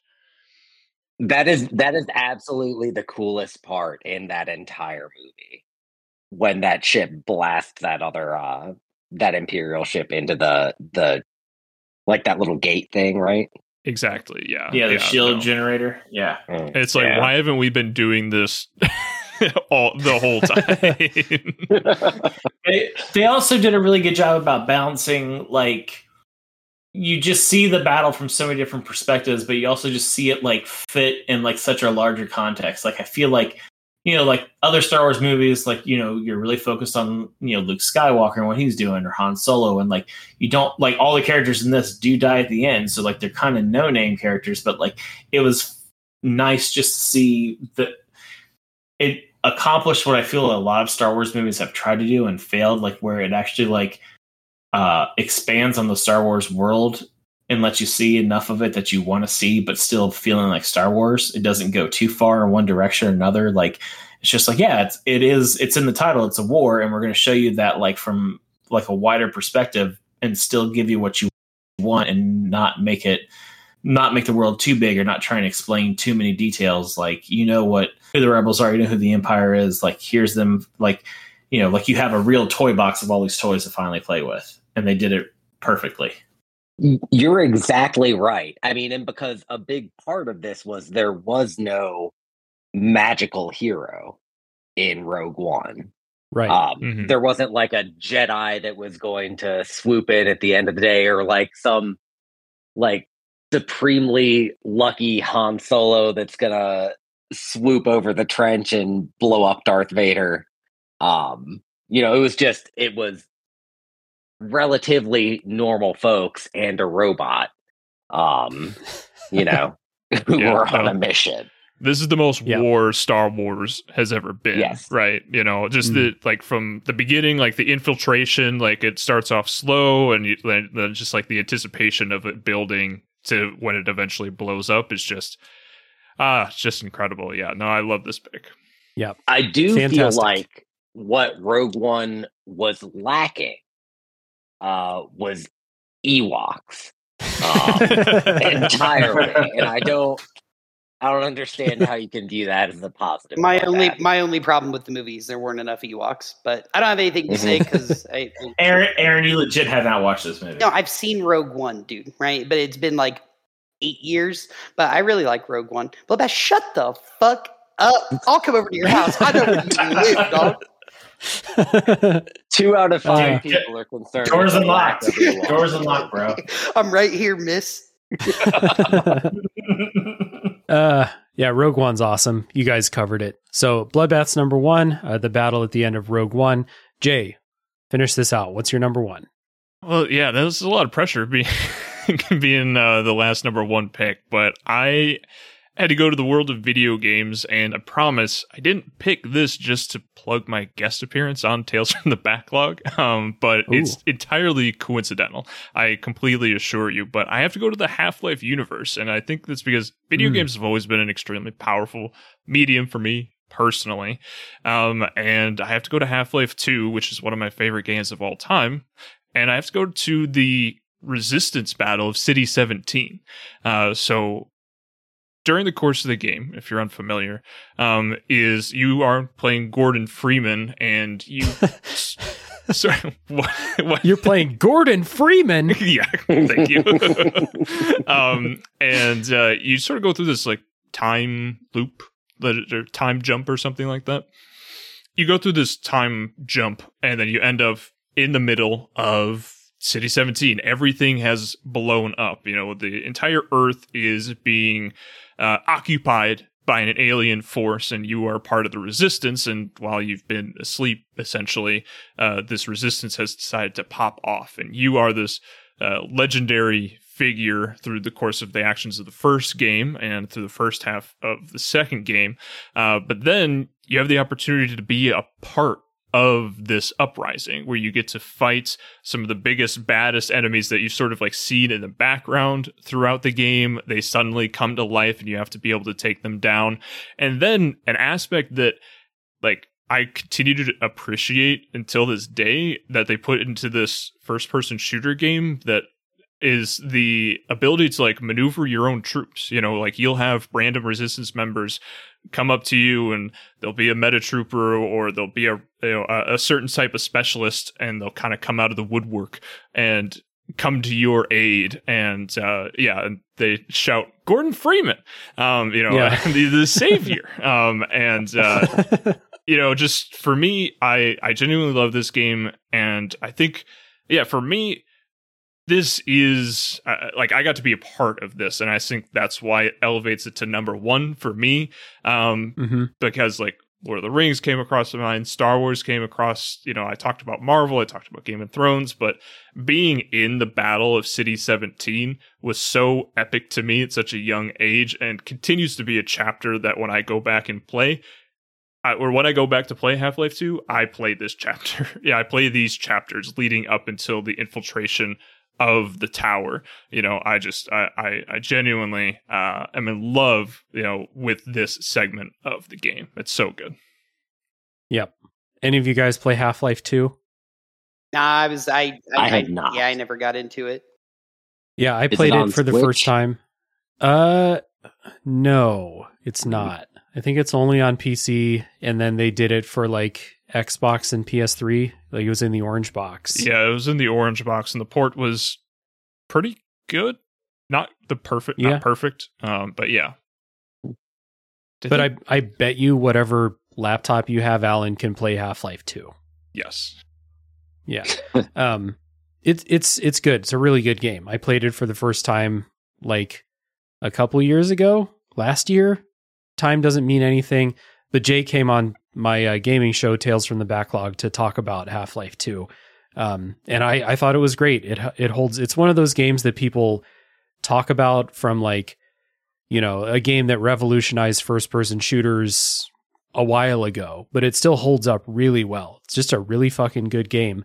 And dude, I'm I like so I play I play video games as like my leisure activity. My main source of entertainment is playing video games, and it's because of what you said. Like whatever's going on in a video game, whatever's going on in the story, you're a part of it. You're controlling the character. You're sometimes choosing actions in that battle. Like you said, you're making decisions on what you want these soldiers to do. You're the hero, basically. And that kind of elevates storytelling in video games for me uh, personally, is why I choose to play video games instead of watching movies in my free time. So this, um, like I remember, I, the the thing I remember most about this battle is like those giant fucking oh, the, like robots, the stalkers, and all that yeah. stuff Mhm. yeah, showing up and you're like ah shit like this is this is bad uh earth is fucked uh overrun by like these aliens um and uh because because uh because again another one of those things like at the end of half-life 1 you lose yeah, and so you're you're picking up like kind of building this resistance force in Half-Life 2. So, yeah, really excellent game. Um that that final sequence is super epic like moving from building to building and cover to cover, ordering these soldiers around, taking out these giant robots. It's great. Yeah. And I know that it's not really a part of this battle, but when you get when the gravity gun goes blue, holy smokes! Yeah. you you never like the that level of uh, uh, powerful feeling uh, is is Yeah. unrivaled. So yeah, no, but Yeah. yeah, Half Life Two. Um, It's My pick. fantastic. And uh it, we were, we were joking earlier for those who haven't played like you ever like play a video game or like watch a movie even where there's like a, a hero and people don't treat them with like the reverence that like the hero should get, you know? Like in um Horizon Zero Dawn, Aloy Yes. is like the the only hope for humanity and people just treat her like shit the entire game. yeah, it's Uh, incredible. Not in Half Life 2. People No. treat Gordon Freeman like he's Michael Jordan the entire game. It's fantastic. Michael Like, Jordan crossed you with walk in the room. Yeah. Yeah. You walk in the room and people will be like, holy fucking shit, is that Gordon Freeman that just walked in here? And made me laugh every time. so good. It's great. It's a good game. Really good game. Good pick. Um, so let's get into honorable mentions. Let's do these lightning round. Uh, I have a couple. Um, I have the entire final book of the Wheel of Time, which I talked about. Uh, again, it is massive. Uh, one from a video game, The Battle of Ragnarok, from the end of God of War Ragnarok. Um, it is incredibly epic in scale. Like to something I played and I was like, oh yeah, this is this is like new video game shit. This is next gen shit. Uh, it's awesome. And then a fictionalized version of the Battle of Thermopylae from uh, the movie 300. That was awesome. Aaron, how about you? Uh, said the Battle of Endor. Uh, another one I really liked was uh, the Battle of the Calla from Wolves of the Calla, the uh, fifth Dark Mhm. Tower book. Uh, big fan of uh, Susannah teaching a bunch of women to throw plated, like sharp plated discs at robots. So that was pretty cool. Um, yeah, I'll, I'll throw it to uh, Helm's Deep too. That's pretty sweet. So yeah, I think that covers it. All right, and Alan. Um, I went with uh, two Star Wars. I, I went with Hoth and the Death Star Trench Run, um, because they were in the arcade game, and that was really fun. I went with uh, three Lord of the Rings ones: uh, Pelennor Fields, uh, Helm's Deep, and uh, uh, the Battle at Weathertop. Because fuck you guys, I don't care if it was just Aragorn there. Eleanor Fields is a great answer. Just FYI. And uh, the last one I did was um, uh, Tropic Thunder. The the whole thing. I liked it. That's a great movie. Uh, top three uses of black. F- no, never mind. All right. another episode. Another episode. Another episode. Uh, Bloodbath, honorable mentions. Good man. I thought you. I, All right, thought you, we'll make yeah, I thought you were just yeah. Uh, my name is Bloodbath. My honorable mention is the Battle of the Bands at the Strawberry Festival in 2005. Ah, good enough. That is- Yeah. that's all the final cut. that was excellent. For real, Bloodbath, you there, buddy? No, he's not there. He's mad at you now. Oh, sorry, it was muted. It was muted. sorry. Please uh, we'll, do believe the, me. We'll do the Battle of Hoth uh, from Empire Strikes Back, and then um, the uh, final battle uh, from Street Fighter, the movie where they storm Bane's castle, Okay. Bison's castle. Yeah.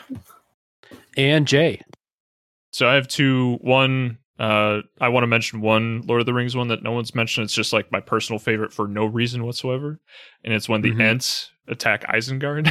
Hell yeah. Oh, yeah. yeah. No, it, it's not better than Helm's Deep or Minas Tirith or anything like that, but just personally, I love it so much. It's so good. Um, Oh, second honorable mention goes probably my my most recent.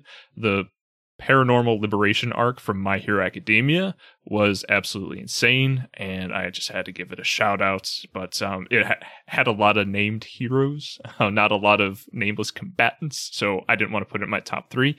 But if you're My Hero fan, uh, it's endlessly epic. All right. Hell yeah. So let's get into our listener top threes for this episode. And I will get us started with Chris C., patron from the Retro Hangover podcast. Thank you, Chris. Chris's number three is, I can't pronounce this shit, Balamb versus Galbadia Garden from Final Fantasy VIII. Uh, sorry, Chris. Number two, Battle of Hoth. I can pronounce that from The Empire Strikes Back. And number one, Battle for Helm's Deep from The Two Towers. Good list. It's a good number three, Chris. Uh, next up, we have Moon, a patron from the Triple Smoon on YouTube. Triple S Moon. Triple S Moon. no, it's definitely triple spoon. Triple from Smoon is funny though. I feel like you guys are coming at me right now. No, I'm just kidding. All right. so, Moon, patron, thank you, from the Triple S Moon on YouTube. Uh, number three, the battle at the end of Twilight Breaking Dawn Part Two, Avi. Uh, number two, the battle at the end of the Lego movie, which I don't know, but is probably awesome. And Moon's number one is the entirety of the finale of Gears of War 2 from when Delta Squad reunites until the end. Hell yeah. The Lego movie's awesome. Yes. Great movie. Next up is Randall, a patron who we all know and love. Uh, his number three is Siege of Terra from Warhammer 40k, which I'm to understand is a video game for a personal computer. Uh, his number two is Assault on the Citadel from Mass Effect. I don't understand anything about that. Uh, but his number one is the Battle for Helm's Deep, which is an all around excellent choice from a from a small fella, Randall. Alan, if you uh, if you don't know what Warhammer 40k is, just go like look at how much stuff there is with Warhammer 40k. It'll Oh, yeah, your people mind. make money. There's a there's a lot of stuff I don't know, Dave. There's, uh, there's a lot of stuff I don't know. No way. Shocking. All right. Next up, we have Ryan, a patron from the List Off podcast. Woo. Number three, World War Hulk. Number two, the Battle of Pelennor Fields. And number one, the Battle of the Bastards. Honorable mention, the final conflict in Saving Private Ryan. Battle of the Bastards was cool. That was that was Yeah. that was maybe the last cool part of Game of Thrones. And Pelennor Fields is really fucking cool. Absolutely. Uh, what is World War Hulk? I have no idea. Me I assume either. it's from a comic. Yeah, I don't yeah, know. it's Fair a ser- it's a series of comics where yeah, like Hulk. It's it's sort of like part of Thor Ragnarok, where Hulk is on his own planet and he's just like doing gladiator shit, basically. that sounds okay. cool. Oh, okay. Gotcha. Gotcha. Ryan, correct me if I'm Nice. wrong, but I'm pretty sure that's it's it. Uh, from my understanding, it's very well liked, so I I like the pick. Uh, next up, Jude Law, aka Doug. He is a patron and uh, part of Nostalgium Arcanum. Uh, number three, you have Quasimodo defending the cathedral from the Hunchback of Notre Dame. Sweet. You have uh, Lancelot versus the Wedding Party from Monty Python and the Holy Grail. then, of course, you have the battle uh, for Minas Tirith at number one from Return of the King. that Lancelot one is funny. That's very Yeah. funny. Minas Tirith is fantastic. Yeah. Uh, next up, Jeff, formerly Jerf, a patron and all around swell dude. Thanks, Jerf. Uh, number three, The Bride versus the uh, the Gang of '88 from Kill Bill. Um, number two, the entirety of Mad Max Fury Road, uh, Oh, which yeah. is true. It is basically the whole movie. Um, number one, the final match in Shaolin Soccer. I have no idea what that is, but if it's Jerf's number one, then I bet it's at least fine. It has the word soccer in it. I'm not sold. Next up, we have my new lifelong nemesis, Chris N. He's a patron, I guess. Uh, number three is Helm's Deep from Lord of the Rings. Number two, the first assault on the Death Star from A New Hope. And number one, the news anchor fight from Anchorman. Those are all great answers, Chris. Make you see Yeah. now. Fantastic. uh, next up is Matt, aka Stormageddon, patron and host of the Fun and Games podcast. Um, whose number three is the Avengers versus Thanos in Endgame, not in Infinity Wars, which I believe is what we were talking about earlier. Mhm. Uh, this is the other two? half. It's Yeah. the yeah, it's the other half. Yeah, that's well, it's both halves in that one too, I guess. But number two, Battle of Helm's Deep, the Two Towers, and number one, the Reaper Invasion of Earth from Mass Effect Three. So there are a lot of these Mass Effect things in here. Great. And Mass great Effect's series. good. Mass Good Effect's very good. games. Mhm. Aliens or what? Oh, What yeah. talking Yeah. Yep. Okay. Loads of Right. them. All right. Well, there we go. You can have sex with them if you want to, Alan, and that's not a joke. Yeah, no, I had sex with Um, uh, Fox News four hated aliens. yeah. uh, all right. Next up, we have Nick from the uh, Patreon from the Friday Night Gamecast. Number three, opening a fellowship where the armies of man march on Mordor. Number two, Battle of the Bastards from Game of Thrones. And number one, the opening battle of Revenge of the Sith with the Republic versus Separatist fleet during the siege on Coruscant. It's a good, uh, not as often List. mentioned battle from Lord of the Rings, the one from like the the backstory. You know, yeah. Mm-hmm. The end of the Second Age. Next up, you've Aaron. Uh, all right, Alan. Next up, you got Aaron from Super Pod Saga. Number three, you have the Battle City semifinals battle royale from uh, Yu Gi Oh. Um, sure, okay. uh, number two, you have Battle against Granishka, Granishka from Berserk. Um, number one, you've Giygas from Earthbound. I don't, I don't know any of those. So yeah, I mean, I know these are Yu-Gi-Oh, all- but I don't think that counts. yeah, I don't think it counts. I told Aaron that Giygas is okay because Giygas is uh like a an eldritch monster, uh, so that big enough, I suppose. Uh, next up is Dave C. Uh, Dave C's number three is Battle at Gronder Field from Fire Emblem Three Houses. That is a cool battle. Uh, number two, the Battle of Denerim from Dragon Age Origins. And number one, the Battle for Earth from Mass Effect 3. Uh, big BioWare lean for Dave C. Next up, we have. Oh, look at this serendipity that Aaron has to read this one. Yeah, I, I was go- I was going to say something. Thank you. Uh, next up, we have my friend Kozovix. Uh, looks like he chose to talk about anime, so this is basically my living hell. Uh, number three is the Gundam Meisters versus Union Human Reform League and AEU from Gundam Double Zero. That sounds great. Uh, number two, the Hero Association versus Dark Matter Thieves from One Punch Man. Okay. Uh, and number one is Naruto World versus Akatsuki from Naruto Shippuden. Sure. Uh, if if Kozovix wins, I will not be joining the next podcast. Oh, dude, Alan, we finally we got an out. Yeah, that's, that's You right. got my vote. That's man. right. That's right. This is your chance. I do love you, Kozovix, but of course. Oh, is this me? Adam R.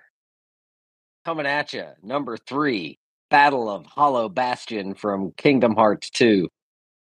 Number two, The Fall of Reach, which I think I remember from Halo. And number one, the airport fight from Captain America Civil War. Also, I, uh, don't, I don't really note- remember that one that much. Uh, noted Adam as R. one of the examples I said at the top of the show that wasn't big enough for this topic. But hey, Adam R marches to the beat of his own drum. Dave calls that a ruckus. It is a ruckus. It's not a battle. They had a ruckus. They had a. I was going to say it's a fracas, but I don't know how to spell fracas, so I changed the word. That's fair. So, top three words you can't spell coming up next week on the show. um, All right. Next up, we have Burger Champ. Number three, the battle versus the Free Navy in the Expanse. Number two, the Battle of Thaylen Field in the Stormlight Archive. And number one, the Forever War from the Forever War. I don't know any of that. Not one thing. Stormlight Archive is an awesome fantasy series of books that is unfortunately on like book four of a planned ten. So Ooh. it's re- it's it's rough. The, the books are great though.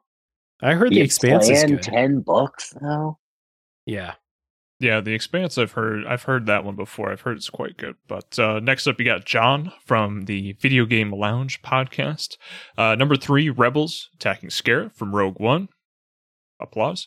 Uh, number two, Battle of Ragnarok from God of War Ragnarok. And number one, the Battle of Stirling Bridge from Braveheart. that's a good one. No one talked about, but good battle. Yeah, That was a great movie, Braveheart. Completely Oh, fictional. I love you. Always, have.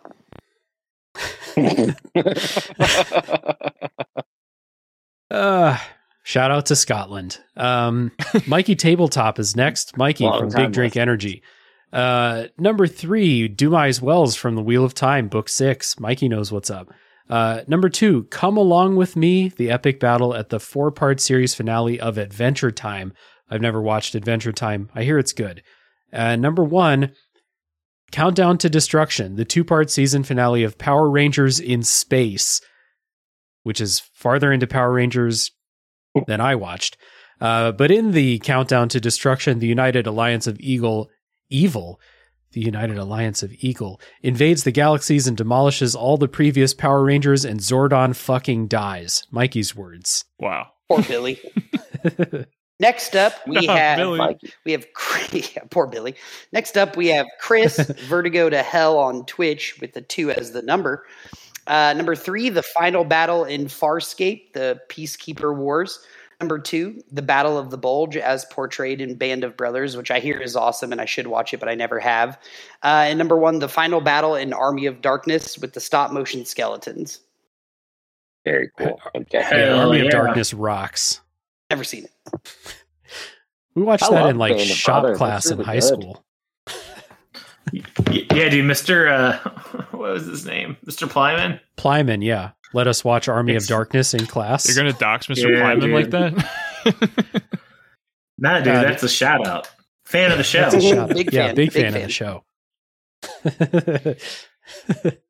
Uh, next up is Matt M, whose number three is the Battle of Endor, whose number two is the bad the final battle in Avengers Endgame, And uh, whose number one is the Battle of Pelennor Fields?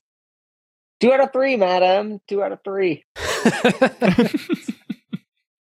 All right. Next up, we have Becky.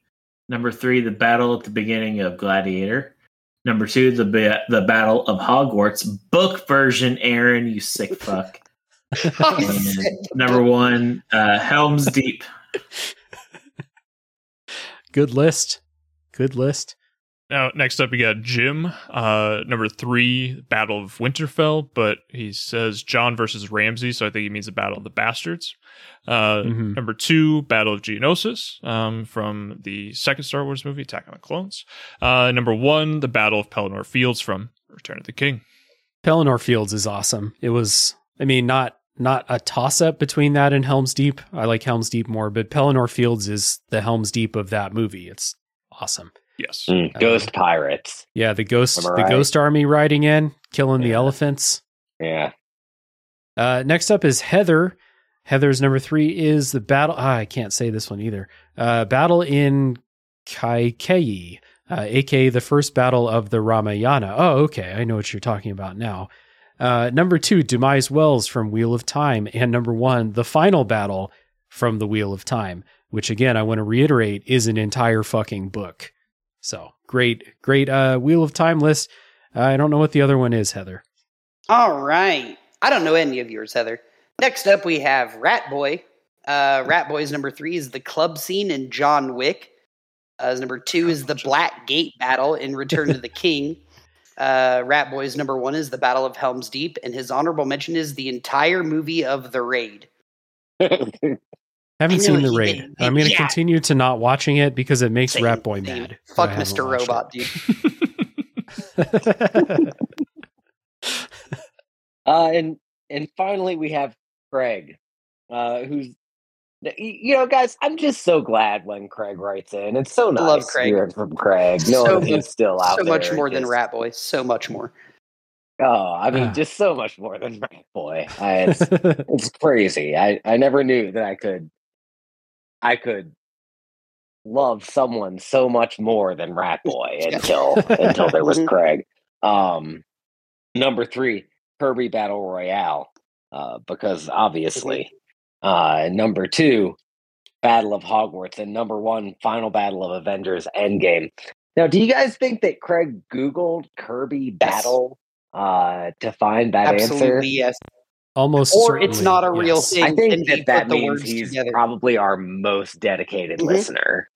Yeah, that's true. Craig, I don't think anyone else on this list has ever done research. Craig's the only one that, that including the people on the show. We don't, don't do, do that, research no. either. Mm-mm, mm-mm, mm-mm. So- Craig's putting in more work than all Yeah, of us. re- combined. research is going to be on my Yeah. top three words I can't spell next week. That's how little I know about it. So those are our listener write-in top threes for this episode. Uh, do we have a winner for this episode? Jay, is there a winner in the bunch?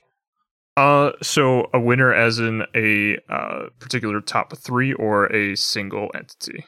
No, no, no. Who had the best list in our Uh, honorable a- mentions? Who Your had the best list? Who Yeah. had the best list? Okay, great. Uh, I mean, no one mentioned uh any of my picks, so uh, I'm feeling That's- yeah. a little bit Strike number one against everybody. Yeah, so but uh the Battle of Pelennor Fields and I like Ryan's honorable mention of Saving Private Ryan. Um I don't know. I I like I like the list off. I like the list off list so far. All right. Congratulations to Ryan for winning this episode of a top three podcast. And uh, as always, Bloodbath will hand deliver a gift to you in a time and place that is most inconvenient for you personally. So be on the lookout for that. Keep your doors unlocked. Uh, and yeah, that's all of our listener write ins. Appreciate everyone who writes in. If you're listening to this and you think, hey, I want them to read my list on the show, you can do that by going to uh, our social media pages um, Instagram, Twitter, and Facebook when I remember that Facebook is a thing. I post the topics. You can post your lists, get included in the show, but the best place to do it is in the Discord server for the Tube. Uh, you'll find a link down in the show notes to join the Discord server and join our community of lovely people, including Jay and sometimes Aaron, and not really Alan and Bloodbath. Not really there. It's it's actually pretty nice. Uh, so you can join the Discord server. We'd love to have you. It's a wonderful place. And uh, yeah, we have a, a channel for all kinds of uh, top three related stuff. If you want to do some casual top threes, you know, not like the serious stuff we do on the show. Uh, yeah, what's what was the uh, the topic we were doing in there earlier today? Uh, top three doctors that are not actually doctors, uh, which is could be a topic for the show at some Doctor point. but- Bloodbath. yeah, Doctor Bath. So um, before we sign off here, uh, Jay, I want to give you a chance to tell everybody once again uh, about Super Bracket Bros and where they can find it. Yeah, Super Bracket Bros is a podcast where we take fictional characters from across the multiverse and pit them against each other. Right now, we're doing a kaiju tournament, like I mentioned at the top of the show. Uh, we're almost we're we're rounding it out. Uh, we've got we are pretty close to the final four. Um, and so if you want to jump on to season five, we've got all of your favorite kaiju's and you can jump on. Just you know, my suggestion um, you know you can find us on any of your favorite podcast platforms, just scroll through the backlog and see if you can find uh, a character that you like, a character that you know, uh, maybe one of your favorites, and you know, see how we talk about them. See if we are, you know, your vibe, uh, because we don't really take things too seriously. Uh, we, you know, we're not crunching the numbers over on Super Bracket Bros, but we do try to find the right winner at the end of the day. Uh, but um, yeah, we're having a great time. You can find us on Instagram. Uh, we have our own Discord, and technically just like a top three. You can technically find us on Facebook.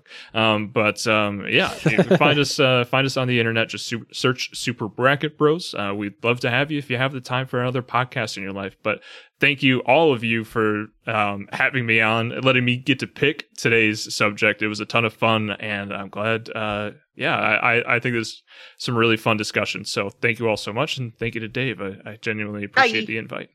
Yeah, of course. Um, Super Bracket Bros is a good show. Recommend everyone check it out. Again, if you like this show, what you're going to pretend that you don't want to hear an episode about King Kong fighting some kaiju or something like that? You want to listen to that? Of course yeah, you King do. Kong versus So- Voltron coming at you. this- Coming at you soon. King Kong versus Voltron. Holy shit! Heck yeah. All right. Importantly, importantly, Jay, I have to ask: Is Mecha Godzilla a vehicle? Mecha. yeah, hundred percent. Yeah. No, Damn. Damn it. told you, Motherfucker. Oh, Uh, this is because we stole one of your other topic submissions for an episode that, as we're recording, will come out next weekend. Uh, top three fictional vehicles, and uh, Alan put up a good fight, but ultimately lost, as he always does. So, uh, thank you everybody for listening. Tune in in a couple weeks. We should have a new draft episode coming up in a couple of weeks with another very special guest. Uh, but they said they don't want to know what the topic is, so we don't know what the topic is yet. Uh, so, yeah, Cool. Tune in next time for another episode. That was a bad sign off, but we're ending it now. See you, everybody. Bye. Bye.